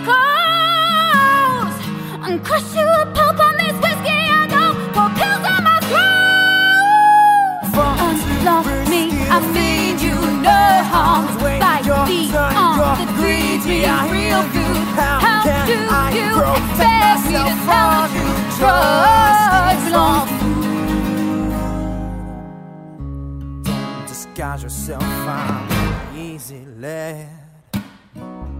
Don't pretend you're drunk, that whiskey's down your dress. And I know those pills are aspirins for your head. An obvious fact, cause if they weren't, bitch, you'd be dead. But I'm sick of this now, you've crossed the line. Look at you, stayed white the top of your face and the dust in your eyes. Fall too risky me, I need you, no harm's way. Like the arm that feeds me real food. How do you expect? Ακούτε πίσω σελίδες, είμαι ο Μάριος Διονέλης. Μπαίνουμε στην δεύτερη ώρα της σημερινής εκπομπής, Δευτέρα και είκοσι επτά ο Νοέμβριος. Καλή εβδομάδα ξανά σε όλους. Η συζήτηση για τα θέματα αυτά τα πιο χαμηλής επικαιρότητας, όχι της υψηλής πολιτικής, ξέρετε, σε πολλές περιπτώσεις νομίζω αγγίζει τις ζωές των ανθρώπων με έναν περίεργο τρόπο εκεί στον τόπο, στη γειτονιά, για το περιβάλλον, για τη φύση, για την βελτίωση της ζωής ή μάλλον τις περισσότερες φορές για την αποφυγή της επιδείνωσης της ζωής μας. Γιατί μάλλον έχουμε ξεχάσει, περισσότερο δίνουμε αγώνα για να μην μας κατακλείσει όλο αυτό που έρχεται και λιγότερο κάνεις προσπάθειες, ρε παιδί μου, να βελτιώσεις, να πας λίγο προς τα μπροστά. Ίσως να έχουμε, να έχουμε χάσει, ξέρεις, κάνω, φιλοσοφώ λίγο έτσι πρωινιάτικα, ε, γιατί βλέπω όλους αυτούς τους αγώνες. Σε λίγο θα πάμε στους ανθρώπους που ε, διαφωνούν με την κατασκευή αυτού του περίφημου Flyover. Έχει και ωραίο τίτλο, Flyover Θεσσαλονίκη. Είσαι εσύ κάτοικος ε, της υπόλοιπης Ελλάδας, ε, έχεις ακούσει από το Υπουργείο Υποδομών και από τις επίσημες ανακοινώσεις και φυσικά από τα μέσα ενημέρωσης που όποτε έχουν να κάνουν με δουλίτσες τέτοιες για εργολάβους κλπ. Είναι εξαιρετικά γλαφυρές οι περιγραφές. Θα ανασάνει η Θεσσαλονίκη, θα ανακουφιστεί η Θεσσαλονίκη. Το φαντάζεσαι το flyover? ε, Έχω μείνει και δύο χρόνια στη Θεσσαλονίκη, βέβαια δεν έχω προλάβει να πάρω πολύ έτσι, να ζυμωθώ με την πόλη που λένε, αλλά ε, τον φαντάζεσαι τον flyover σαν έναν δρόμο που θα περνάει από πάνω όλη την πόλη και δεν θα χρειάζεται να μπαίνεις μέσα, αυτό είναι το αφήγημα, και άρα θα πηγαίνεις ε, στον προορισμό σου γρήγορα, θα πιάνεις τον flyover και θα τελειώνεις τσακα-τσακα για να μην μπλέκεις την κίνηση της Θεσσαλονίκης. Και όταν το ακούς αυτό, έχεις περίπου έτοιμο ένα ερώτημα σε αυτόν που διαφωνεί. Καλά ρε κουμπάρε, δεν θέλεις να, να, να είναι έτσι πιο άνετη η ζωή σου? Δεν θέλεις να έρθει η, η, η επιτάχυνση, να πηγαίνεις πιο γρήγορα, πιο λοιπά? Και αρχίζεις να μπαίνεις σε τέτοια ερωτήματα. Ίσως να σου μπουν μερικές κακές σκέψεις όταν μάθεις ότι για να φτιαχτεί ο flyover θα κοπούν μερικές χιλιάδες δέντρα. Αλλά θα πεις εντάξει, η ανάπτυξη πάντα έχει ένα τίμημα και λοιπά. Μπορεί να το προσπεράσεις, να το καταπιείς, να πας παρακάτω. Ε, μπορεί να συναντήσεις μετά πάνω σου, να πέσεις πάνω στο ότι ξέρεις κάτι. Έχω μερικά συγκεκριμένα επιχειρήματα, θα τα ακούσουμε στην πορεία, για το ότι τελικά ούτε η πόλη θα ανακουφιστεί. Αφήστε το, θα το βάλουμε σε λίγο. Θα έχω στον, με τον επόμενο καλεσμένο αυτήν ακριβώς την κουβέντα. Αλλά μου κάνει εντύπωση πως σε όλα τα πράγματα, να, στα Τρίκαλα, τι μάχη δίνουν οι άνθρωποι εκεί τώρα να μην περάσει ένα πράγμα το οποίο μπορεί να δημιουργήσει ή θα δημιουργήσει έναν άσχημο συνειδημό. Στον Έβρο, θα σας πάω μετά. Θέλουν να ξαναξεκινήσουν το κυνήγι εκεί που κάει και εκεί που έγινε μια καταστροφή. Δίνεις μάχες για να μην πας προς τα πίσω, να κρατήσεις άμυνες, να μην υποχωρείς προς τα κάτω. Δεν, δεν έχεις, έχεις σταματήσει, δεν το λέω με κριτική διάθεση. Λέω ότι έτσι όπως είναι τα πράγματα, ρε παιδί μου, να πηγαίναμε να κάνουμε, ξέρω εγώ, ένα πράγμα, να, να, να μπούμε σε μια διαδικασία, να πας πιο πέρα, να, να αυξηθούν τα εργασιακά δικαιώματα. Για τον, για τον τα, έλα τον μπερδεύω, τα, πώς τον είπαμε αυτόν, Τσακλόγλου, Τσακλόγλου. Δεν σας είπα τίποτα από την αρχή, γιατί θεωρώ ανάξιο λόγου, ακόμα και το γεγονός του είπανε σε μια συνέντευξη, βρε παιδί μου, ξέρεις κάτι, ένας δικηγόρος σήμερα που τον φορολογείς και θα τον βάλεις να παίρνει ότι παίρνει στάνταρ δέκα χιλιάδες εννιακόσια το χρόνο, μπορεί και να μην τα παίρνει.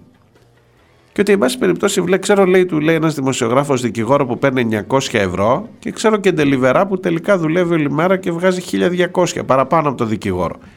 Και λέει ο υφυπουργός, λέει ο υφυπουργός, αν έχεις το Θεό σου, και γιατί δεν λέτε στο φίλο σας το δικηγόρο να πάει να γίνει ντελιβεράς? Άκουρε ένα καθήκη τώρα, δηλαδή, συγγνώμη, τώρα, συγγνώμη δεν, δεν θέλω να εκφράζομαι έτσι, αλλά άκου να δεις ρε.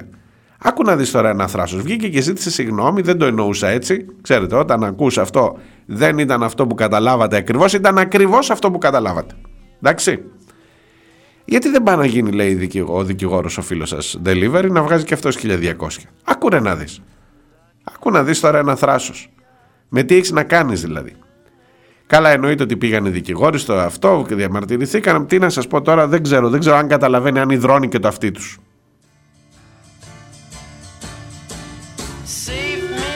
Εν τω μεταξύ, ο, ο, ο, ο υφυπουργός αυτός είναι υποτίθεται αρμόδιος και για, την, για τα εργασιακά δικαιώματα των τελιβεράδων που τους ακούγαμε την προηγούμενη εβδομάδα. Θυμάστε, την προηγούμενη Δευτέρα από εκεί ξεκίνησε η εβδομάδα. Από τον κύριο Παπαδόπουλο που μας είπε εξήντα τρεις νεκροί μέσα σε έξι χρόνια οι ντελιβεράδες. Και είναι, υπο, είναι υπεύθυνος ο ίδιος ο υφυπουργός που λέει γιατί δεν πάνε να γίνουν ντελιβεράδες και για αυτούς. Γιατί λες, αντί να κοιτάξεις να βελτιώσεις τη ζωή των ντελιβεράδων που σκοτώνονται στο δρόμο, κάνεις πλάκα γιατί δεν πάει να γίνει ο δικηγόρος ντελιβεράς. Δεν ξέρω αν αξίζει καν, αν αξίζει να χαλάς άλλο φαιά ουσία, χρόνο ραδιοφωνικό, για να απαντήσεις στις ασχήμιες του κάθε τυχάρπας του τώρα που έγινε και υπουργός και μπορεί νομίζεις να παίζει με τις ζωές των ανθρώπων. Και σου λέει, άντε ρε, γιατί δεν πας να γίνεις αυτό άμα βγάζεις περισσότερα.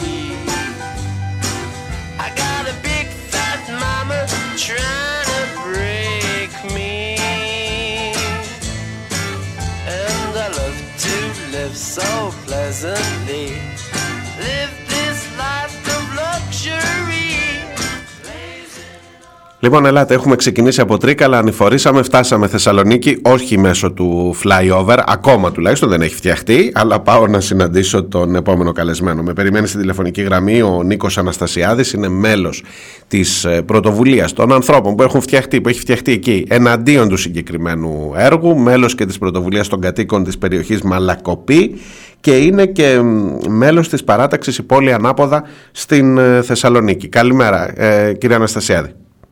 Καλημέρα, καλημέρα. Μαρία, μπορούμε να μιλάμε στον Νίκο. Ναι, στον Νίκο. Έλα, Νίκο. Έλα, Νίκο. Ναι. Ωραία.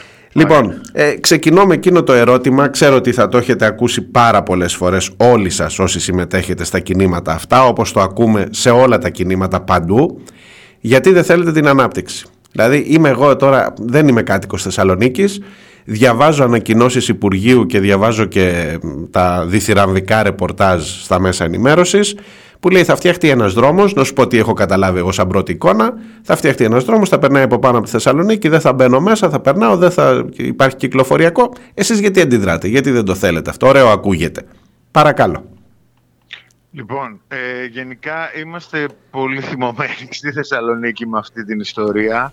Ε, θέλω να ξεκινήσω από αυτό και σε σχέση με την προπαγάνδα που υπάρχει, αλλά και σε σχέση με το, με το τι θα γίνει. Δηλαδή, προσπαθούμε να φανταστούμε την πραγματικότητά μας μέσα στην πόλη τα επόμενα χρόνια και πραγματικά η εικόνα είναι φιαλτική.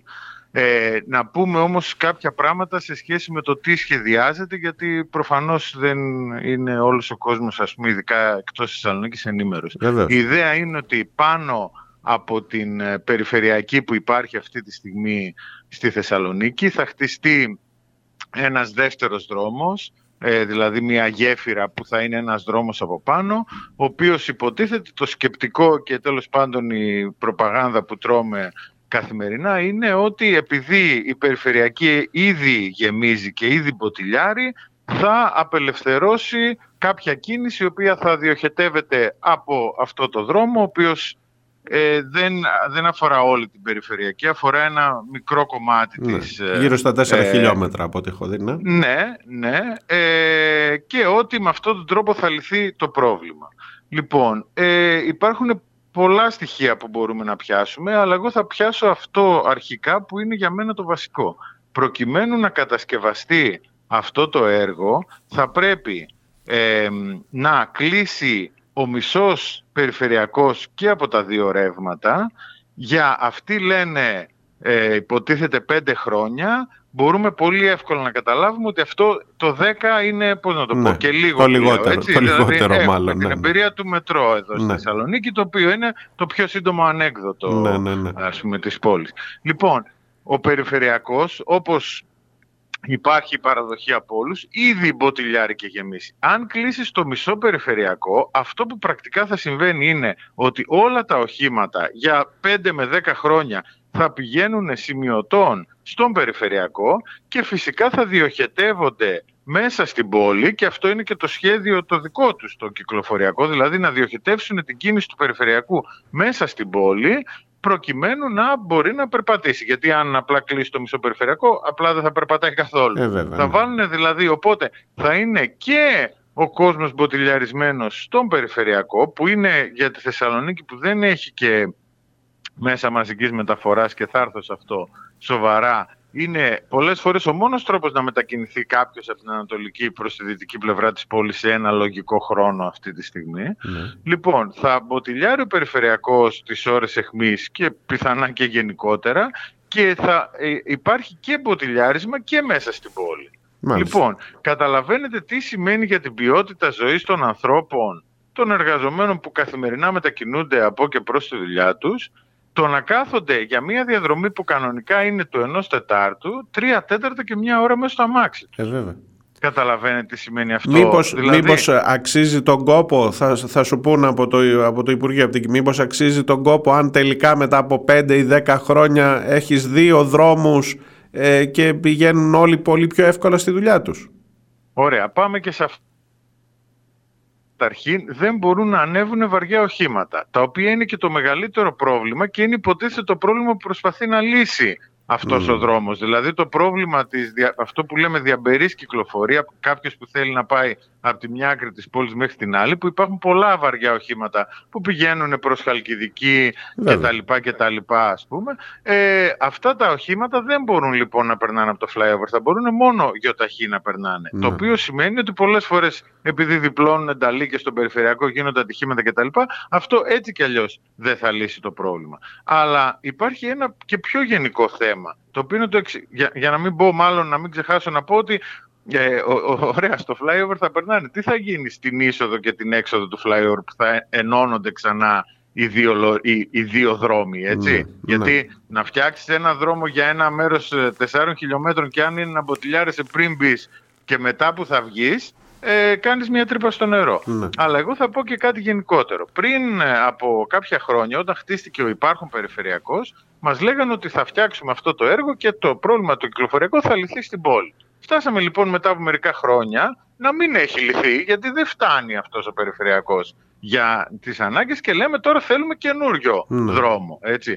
Και είναι αυτό το πράγμα που γίνεται συνεχώς, δηλαδή έχουμε τη, να προωθείται αποκλειστικά η χρήση του γιοταχή για τις μετακινήσεις, κανένα άλλο μέσο δεν προωθείται, το οποίο σημαίνει ότι πρακτικά αυξάνεται διαρκώς η κίνηση, δηλαδή φτιάχνεις καινούριο δρόμο.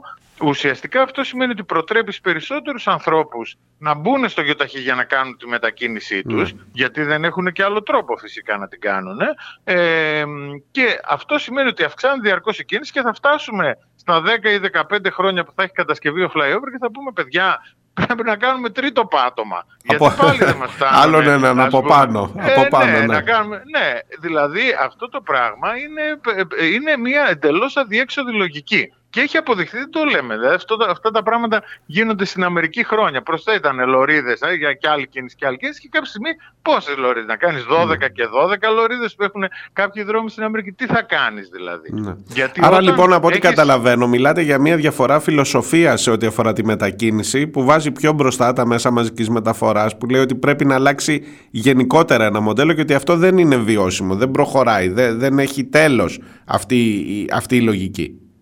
Ακριβώς αυτό λέμε, γιατί πραγματικά ας αναρωτηθούμε, έχει κάποιος, το, έχει κάποιος λόγο να πάρει το αμάξι του αν δεν είναι ανάγκη δηλαδή, και να κάθεται να μποτιλιάρεται, να ξοδεύει ένα σωρό λεφτά σε βενζίνη ε, και τα λοιπά και τα λοιπά, να ψάχνει μια ώρα για πάρκινγκ, αν μπορεί αυτή τη μετακίνησή του να την κάνει σε δέκα ή δεκαπέντε λεπτά με ένα λεωφορείο το οποίο δεν θα είμαστε στα σαρδέλες μέσα, γιατί... Αυτό που συμβαίνει τώρα και ο λόγος που ο κόσμος επιλέγει τη χρήση του γιοταχή είναι ότι πας στη στάση και περιμένεις μισή ώρα να έρθει το λεωφορείο. Mm. Από τη στιγμή που θα έρθει το λεωφορείο, επειδή δεν υπάρχουν σοβαροί, σοβαρές λεωφορειολωρίδες, μπορεί να κάνεις τρία τέταρτα για να φτάσεις στην mm. ε, απόσταση και, και το χειρότερο ίσως από όλα είναι ότι είσαι μέσα σαν σαρδέλα. Mm. Δηλαδή, γιατί προφανώς ο είναι... κόσμος είναι πάρα πολύς αφού έχει τόσο... Γιατί έχει ο ΑΣΤ ε, αραιά δρομολόγια, γιατί δεν έχει πολλά λεωφορεία, γιατί αγόρασε λεωφορεία που ήταν σαπάκια, τα έχουμε δει αυτά τα ρεπορτάζ.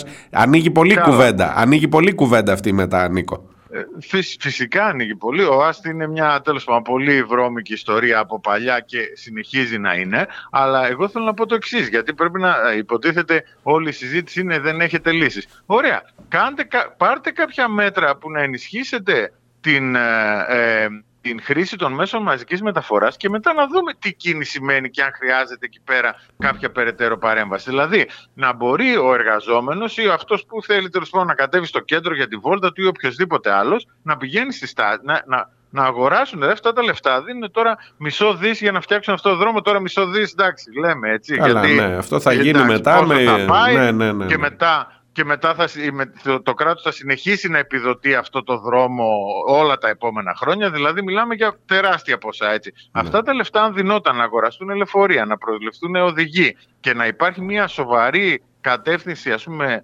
λεωφορειολωρίδες οι οποίες θα είναι αποκλειστικής κυκλοφορίας. Δηλαδή να μην πηγαίνει το λεωφορείο και να πρέπει να περιμένει το ταξί ή ξέρω εγώ το, τον οδηγό ή να πρέπει να κάνει τα παρκαρισμένα που πρέπει να κάνουν τανζανιές ναι, οι, ναι, ναι. οι οδηγοί για σλάλαμ, να... Ναι. Ναι, ναι. Αν γινόταν αυτό θα μπορούσε ένα πολύ μεγάλο μέρος της κίνησης να διοχετευτεί εκεί. Επίσης πρέπει να τελειώσει το μετρό. Δηλαδή, εντάξει, υπο... δηλαδή αυτό τώρα τι να λέμε. Ε, υποτίθεται έχει τόσο καιρό ας πούμε έχει φτιαχτεί το έργο και τώρα ε, υπάρχουν δημοσιεύματα ότι δεν τα βρίσκουν πάλι οι εργολάβοι και κάτι ζητάνε οι εργολάβοι ναι, και κάτι ναι, ναι. δεν ξέρω τι ακριβώς τι γίνεται. Ξεπροσπαθείς να καταλάβεις από τα ψηλά γράμματα τι συμβαίνει εκεί πέρα, αλλά έχει ξανά παγώσει το έργο. Μάλιστα. Δηλαδή, αν δεν γίνουν αυτές οι παρεμβάσεις, αν δεν γίνει μια σοβαρή ε, υπόθεση στο να αφαιρεθεί η κίνηση από το κέντρο, έστω, δηλαδή φτιάξε κάποια περιφερειακά πάρκινγκ έτσι ώστε να πηγαίνει ο άλλος να παρκάρει το αμάξι του και να παίρνει ένα λεωφορείο που να έχει μια κυκλική διαδρομή και να τον πηγαίνει στη δουλειά. Στη δουλειά του. Να αφαιρεθεί mm. κίνηση από το κέντρο, να, αφ... να, να μπορεί κάποιος να πηγαίνει από την ανατολική στη δυτική πλευρά της πόλης με ένα γρήγορο και εύκολο τρόπο για να ε, αποσυμφορηθεί. Και αυτή είναι η μόνη λύση ουσιαστικά που μπορεί να λύσει το πρόβλημα. Αλλιώς θα κάνουμε απλά κύκλους, θα κυνηγάμε την ουρά μας. Ξέρεις, μου γράφουν τώρα όσο μιλάμε ακροατές εδώ ότι δεν είναι και πυρηνική φυσική ρε παιδί μου αυτά που λέμε. Ότι δεν, δεν, δεν χρειάζεται να είσαι ούτε ειδικός, ούτε συγκοινωνιολόγος, ούτε για, για να κατανοήσεις ότι αυτό δεν έχει τέλος. Και επίσης δεν είπαμε τίποτα για το περιβαλλοντικό κομμάτι, γιατί διαβάζω ότι υπάρχει και μεγάλο περιβαλλοντικό αποτύπωμα του Flyover, γιατί θα κοπούν δέντρα και όχι λίγα.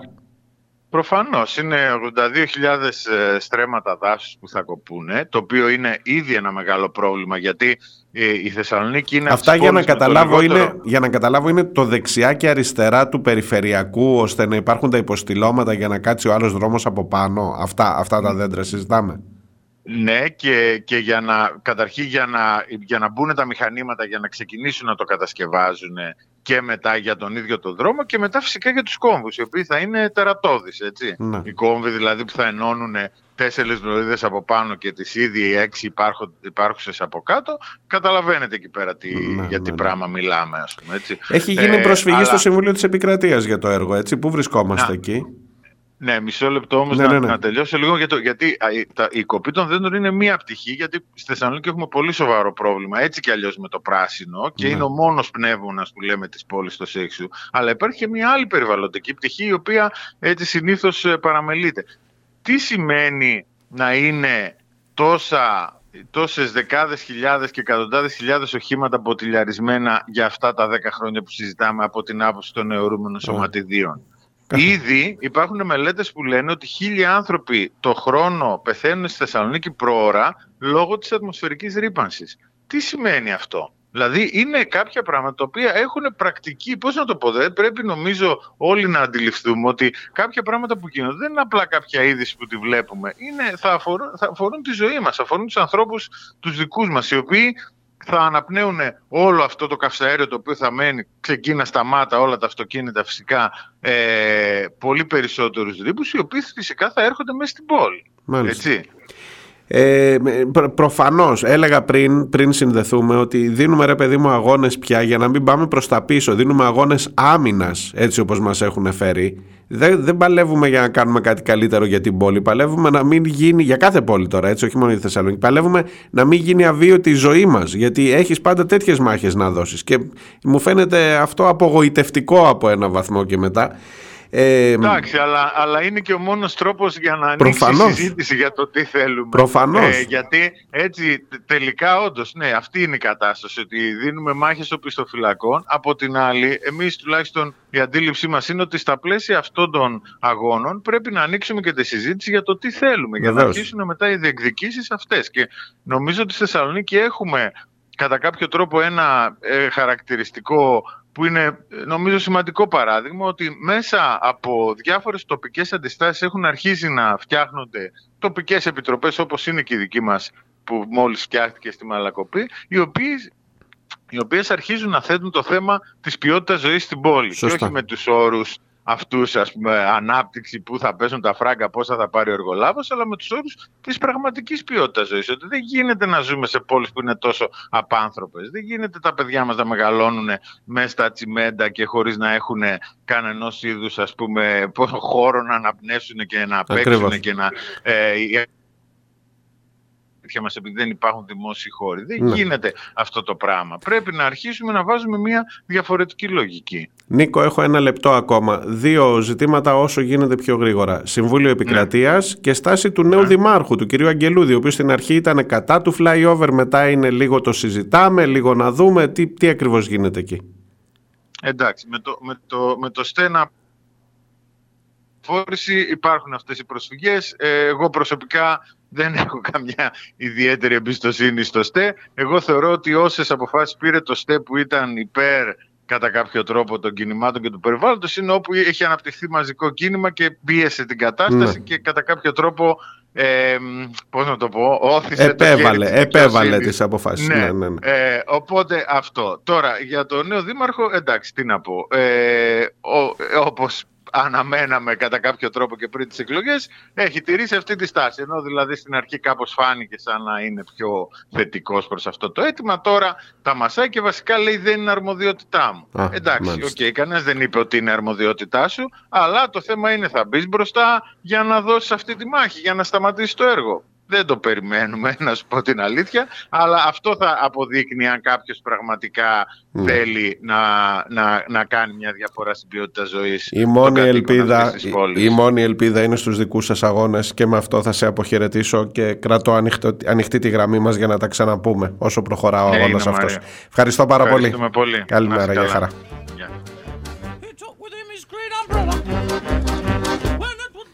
Ήταν ο Νίκος Αναστασιάδης από την πρωτοβουλία των κατοίκων της Θεσσαλονίκης εναντίον του έργου, του Flyover. Πάμε σε διάλειμμα και έρχομαι σε λιγάκι.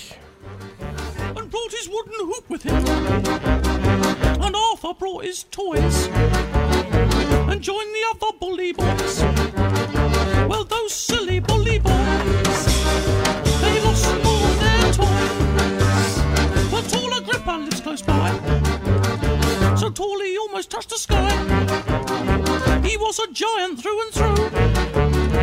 He was a giant through and through. He called out in an angry tone to leave my neighbour alone. But they didn't mind a bit.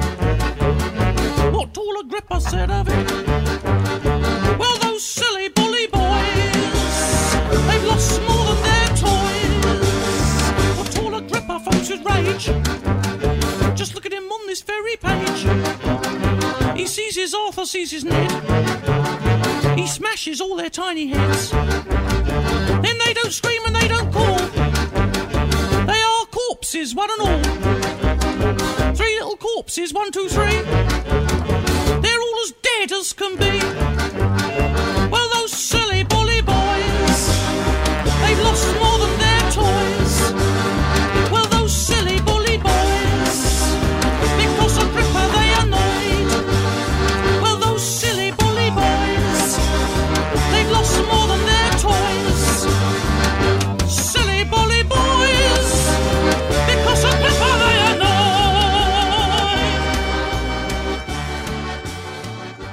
Πίσω σελίδες, τελευταίο μέρος για σήμερα.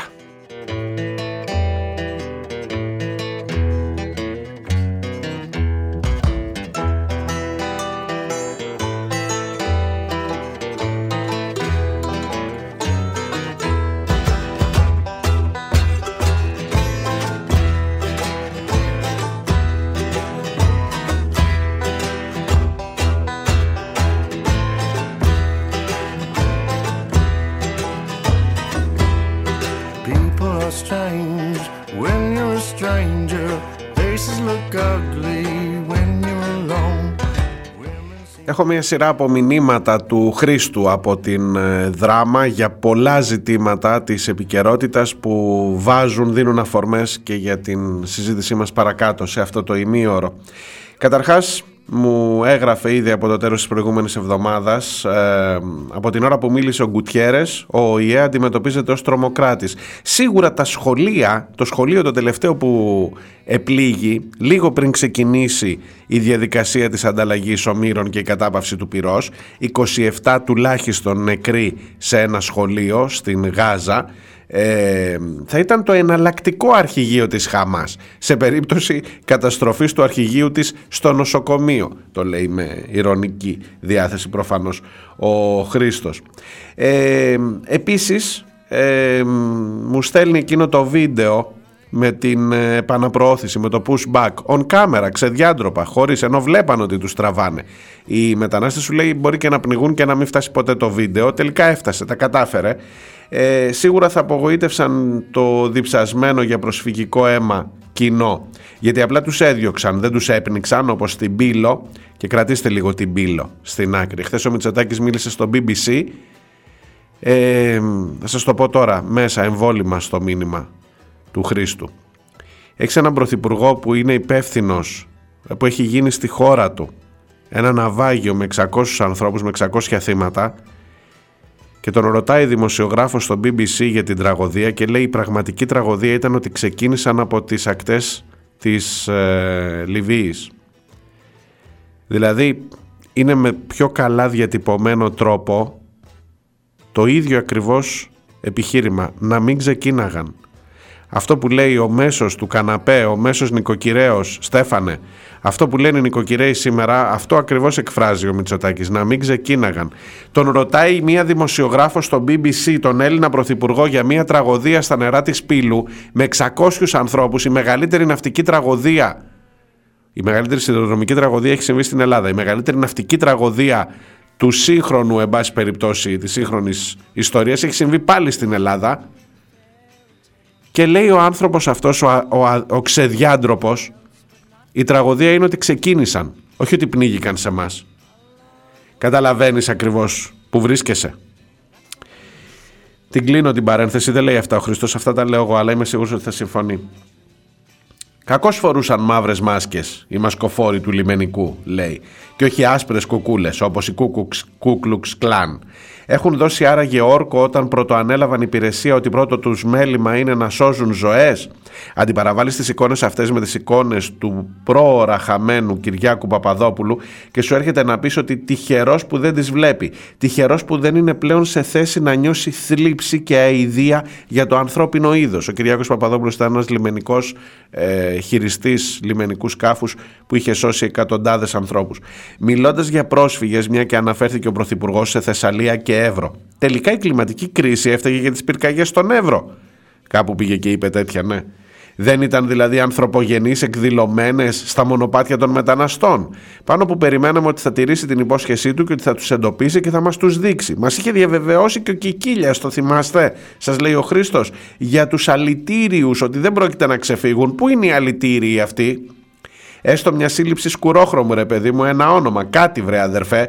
Κρίμα, τα βίντεο και τα συγκινητικά από τους σερίφιδες και τους υπερπατριώτες εκεί στην περιοχή. Προφανώς είναι προτιμότερες οι επαναπροωθήσεις ή και το πνίξιμο, ειδικά όταν συμπτωματικά είναι εκτός λειτουργίας οι κάμερες.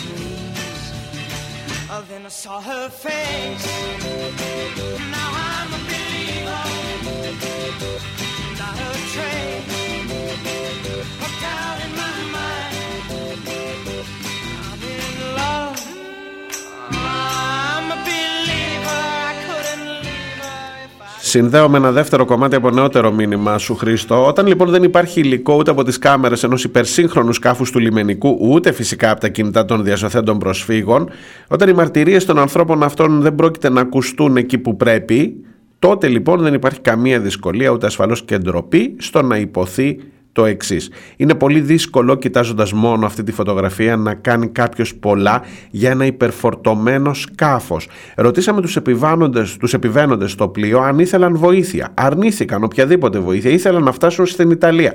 Και στο τέλος της ημέρας, οι διακινητές πρέπει να βρίσκονται υπόλογοι, όχι το λιμενικό σώμα που προσπαθεί να κάνει τη δουλειά του. Αυτά είναι επίσης από την συνέντευξη του Μητσοτάκη στο μπι μπι σι. Τους ρωτήσαμε, θέλετε να σας σώσουμε? Αυτοί είπαν, θέλουμε να πάμε στην Ιταλία. Και δεν τους σώσαμε. Τι δεν καταλαβαίνεις? Τι όχι?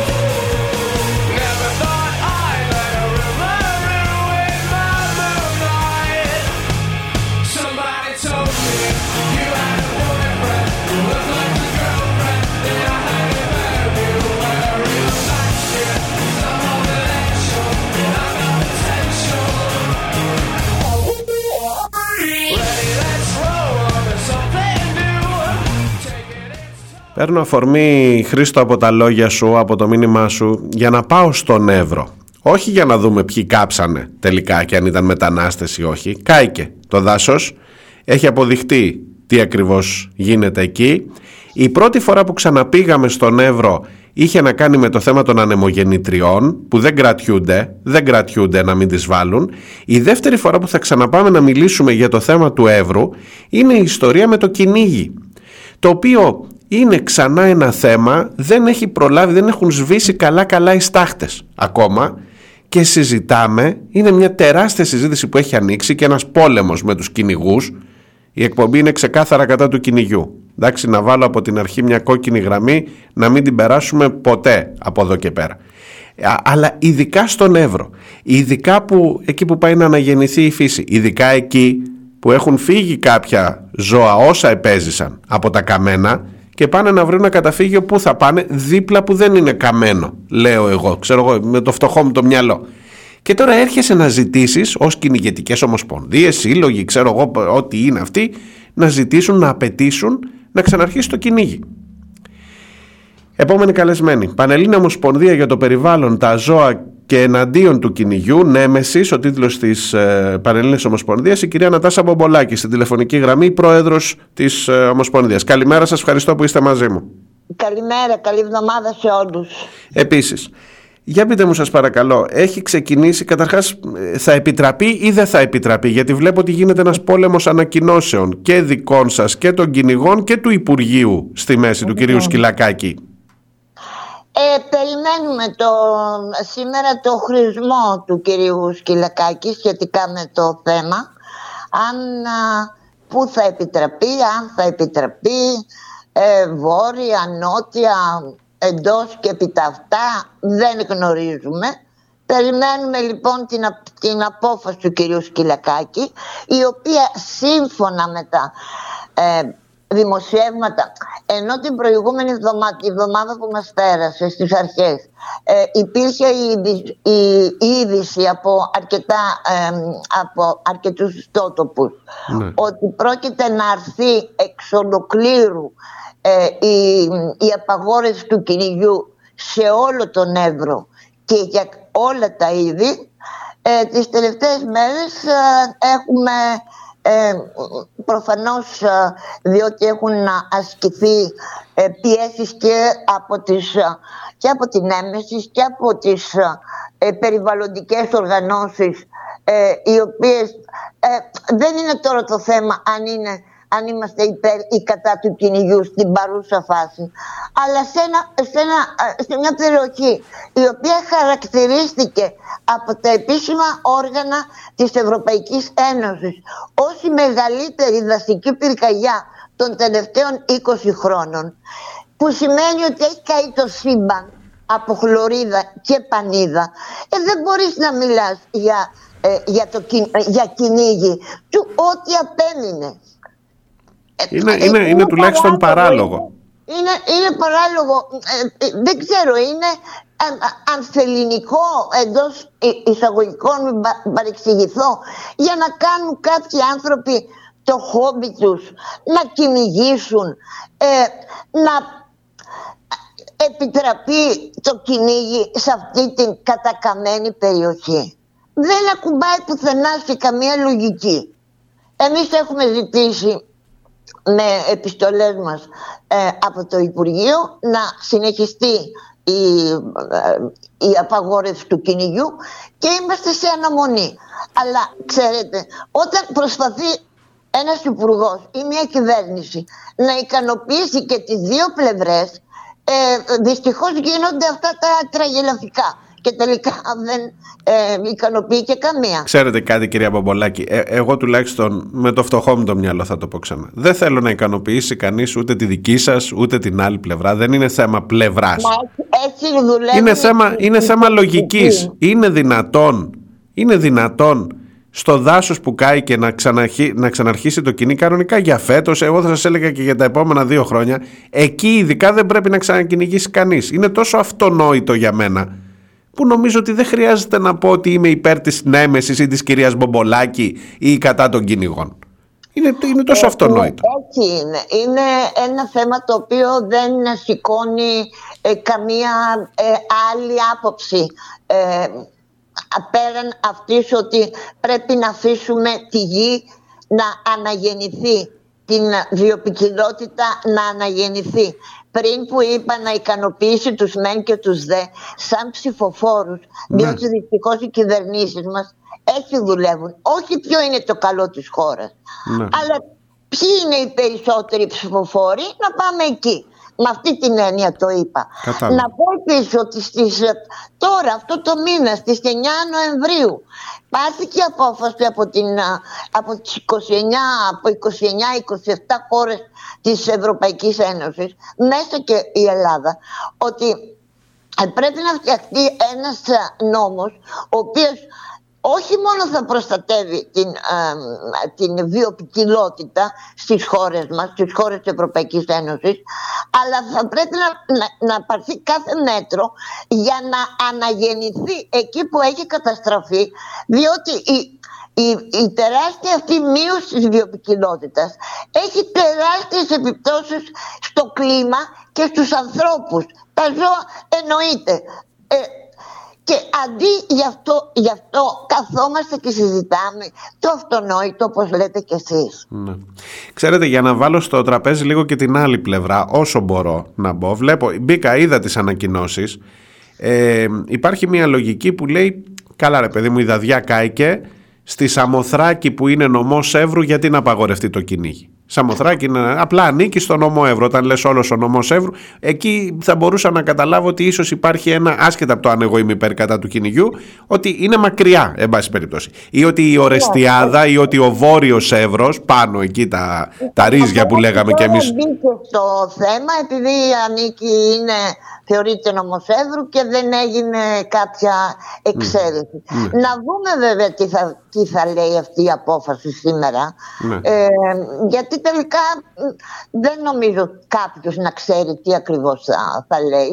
Οπότε πάνω σε αυτή θα τη διαβάσουμε, θα τη μελετήσουμε και θα δούμε. Και θα, θα τοποθετηθείτε ξανά. Εμείς είχαμε πει ότι ε, την προηγούμενη εβδομάδα με βάση τα δημοσιεύματα τα πρώτα, ότι αν αρθεί η απαγόρευση αυτή του κυνηγιού στο, στον Έβρο, ότι θα πάμε την υπόθεση ε, και είναι πάρα πολλοί περιβαλλοντικοί σύλλογοι που θα συνδράμουν ε, στο, στο ΣΤΕ.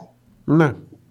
Είναι, και πολύ είναι... καλά θα κάνετε. Και πολύ καλά θα... Εγώ θα σας έλεγα και σε ευρωπαϊκά όργανα, τα οποία από τη μία μου λέτε κι εσείς ναι, ότι, ότι φροντίζουν για τη βιοποικιλότητα, βλέπουν ότι έχει γίνει μεγαλύτερη καταστροφή, το καταγράφουν ότι είναι η μεγαλύτερη καταστροφή στην Ευρώπη από, από δασική πυρκαγιά, και απ' την άλλη δεν μπορεί να μην τους αφορά το ναι, θέμα αυτό. Οι άνθρωποι δεν, δεν βλέπουν, δεν είδαν τι έγινε, δεν μάθαν για τα χιλιάδες ζώα της άγριας ζωής τα οποία κάηκαν. Τόσο δυνατό δηλαδή είναι το αίσθημα του να κυνηγήσουν, που παραβλέπουν την ίδια τη χώρα τους, το ίδιο το καλό της χώρας τους. Ε, αδιανόητα πράγματα. Και λέω. Για μένα είναι αδιανόητο, επειδή, επειδή και, δεν λέ, και το λέω με πολύ, και φαντάζομαι σε αυτό θα συμφωνήσετε, ότι ο κυνηγός δεν είναι βιοποριστικό επάγγελμα. Δεν κόβουμε κάποιου τη δουλειά του, δεν κόβουμε κάποιου το μεροκάματό του και τι. Ο κυνηγός είναι χόμπι, έτσι. Είναι, είναι χόμπι, ακριβώς. Είναι, ε, δυστυχώς χαρακτηρίζεται και ως άθλημα. Ναι. Ε, το, το κυνήγι. Ναι, ακριβώς, δεν έχει καμία ε, σχέση με βιοποριστικό επάγγελμα. Πριν από χιλιάδες χρόνια, ναι, οι άνθρωποι κυνηγούσαν για να επιβιώσουν. Ε, σήμερα δεν χρειάζεται. Έχουμε αυτή περάσει από αυτή τη, την κατάσταση. Λοιπόν, κυρία Μπομπολάκη, κρατώ ανοιχτή τη γραμμή μας. Περιμένουμε σήμερα, όπως μου είπατε, την απόφαση του Υπουργού και ενδεχομένως να χρειαστεί να το ξαναδούμε το θέμα ανάλογα με το τι θα έχει αποφασιστεί ναι, τελικά. Σας ευχαριστώ. Σας ευχαριστώ πολύ προς το παρόν. Γεια σας. Καλημέρα.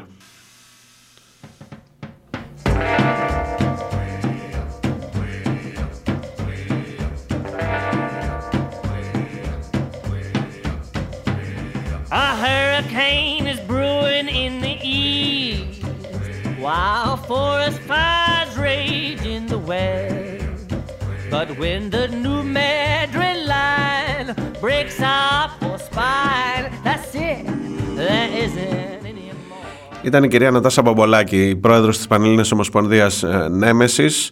Ε, ξεκάθαρη η θέση, ξεκάθαρη. Μακάρι αν έχετε διαφορετική άποψη να διαφωνήσουμε.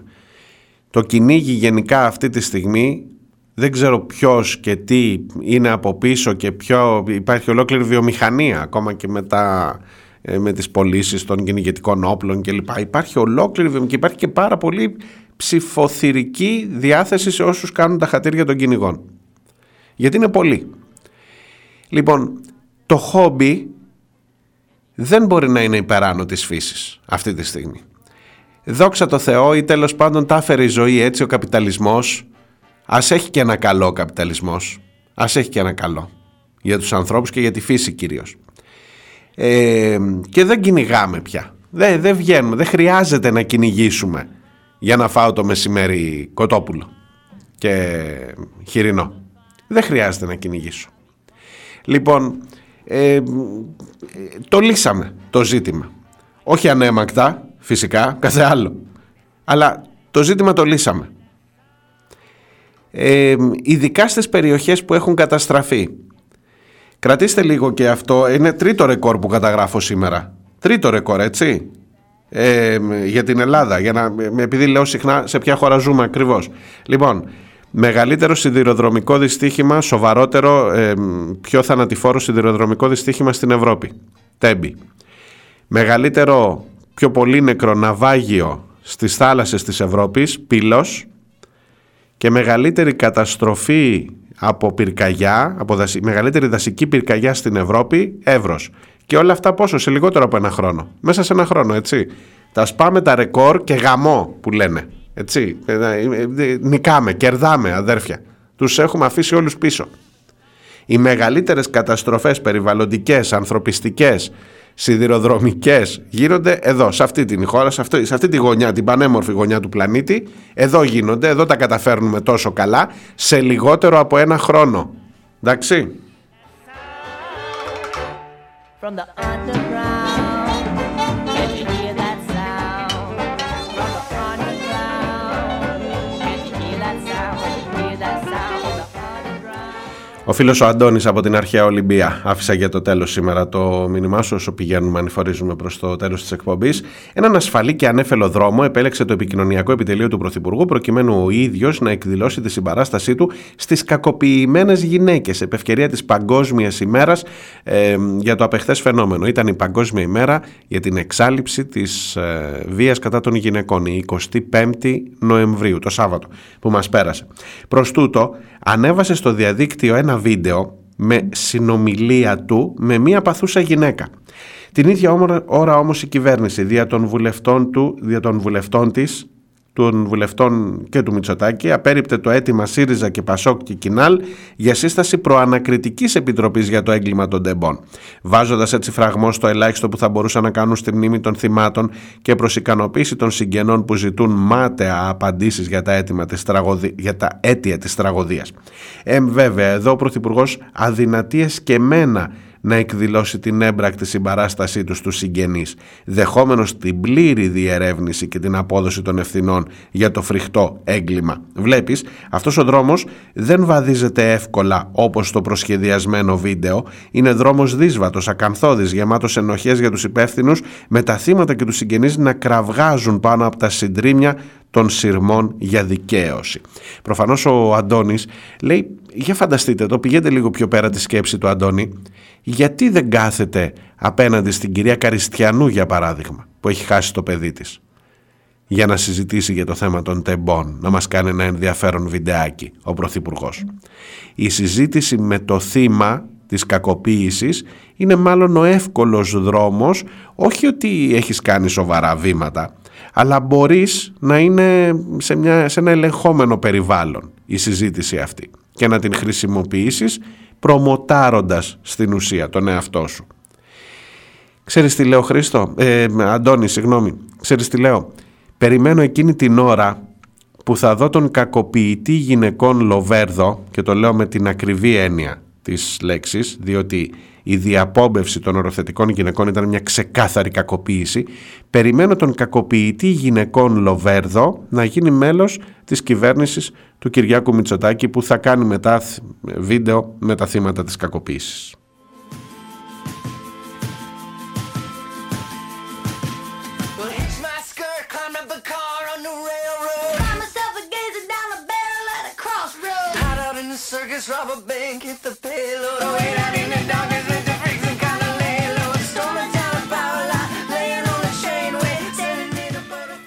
Εκεί για την οικογένεια μου γράφει ο Μάξι, την οικογένεια Μητσοτάκη. Παρακολουθούσε την ανιψιά για να μην κάνει καμιά λάθος επιχειρηματική κίνηση και κυρίως να μην μπλέξει με κακούς συνεργάτες. Τι μου λέει, λάθος κάνω? Μάλλον δεν κάνεις.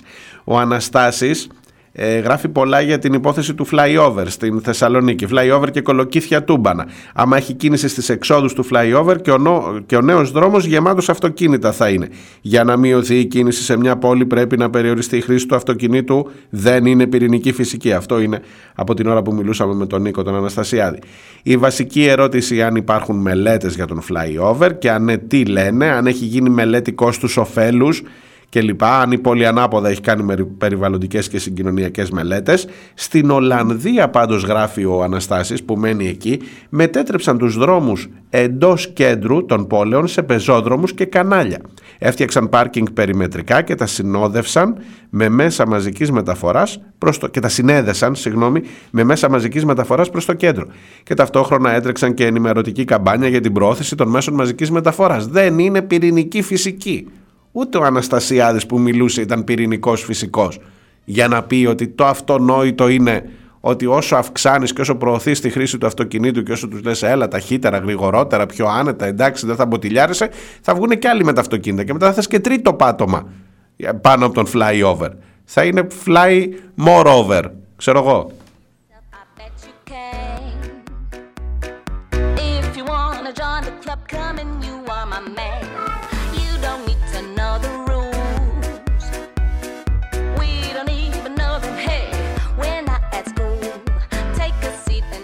Ο παραπάν Το θυμάστε το ανέκδοτο εκείνο τώρα, το, περί, το μυαλό κάνει περίεργα παιχνίδια καμιά φορά. Ποιος πετάει πιο ψηλά από τον Peter Pan, ο Peter Παραπάν. Έτσι θα είναι και ο, Peter, ο Flyover Παραπάν.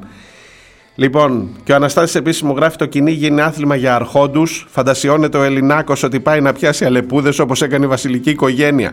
Αλήθεια από τους κυνηγούς πόσοι έχουν ψυχιατρική εξέταση για κατοχή και χρήση όπλου. Σωστό, σωστό.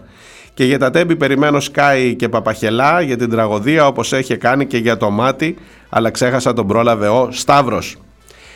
Εμένα με πρόλαβε ο χρόνος και τέλειωσε ο χρόνος μου για σήμερα. Γεια σας, θα τα πούμε αύριο ξανά, να είστε καλά, να προσέχετε.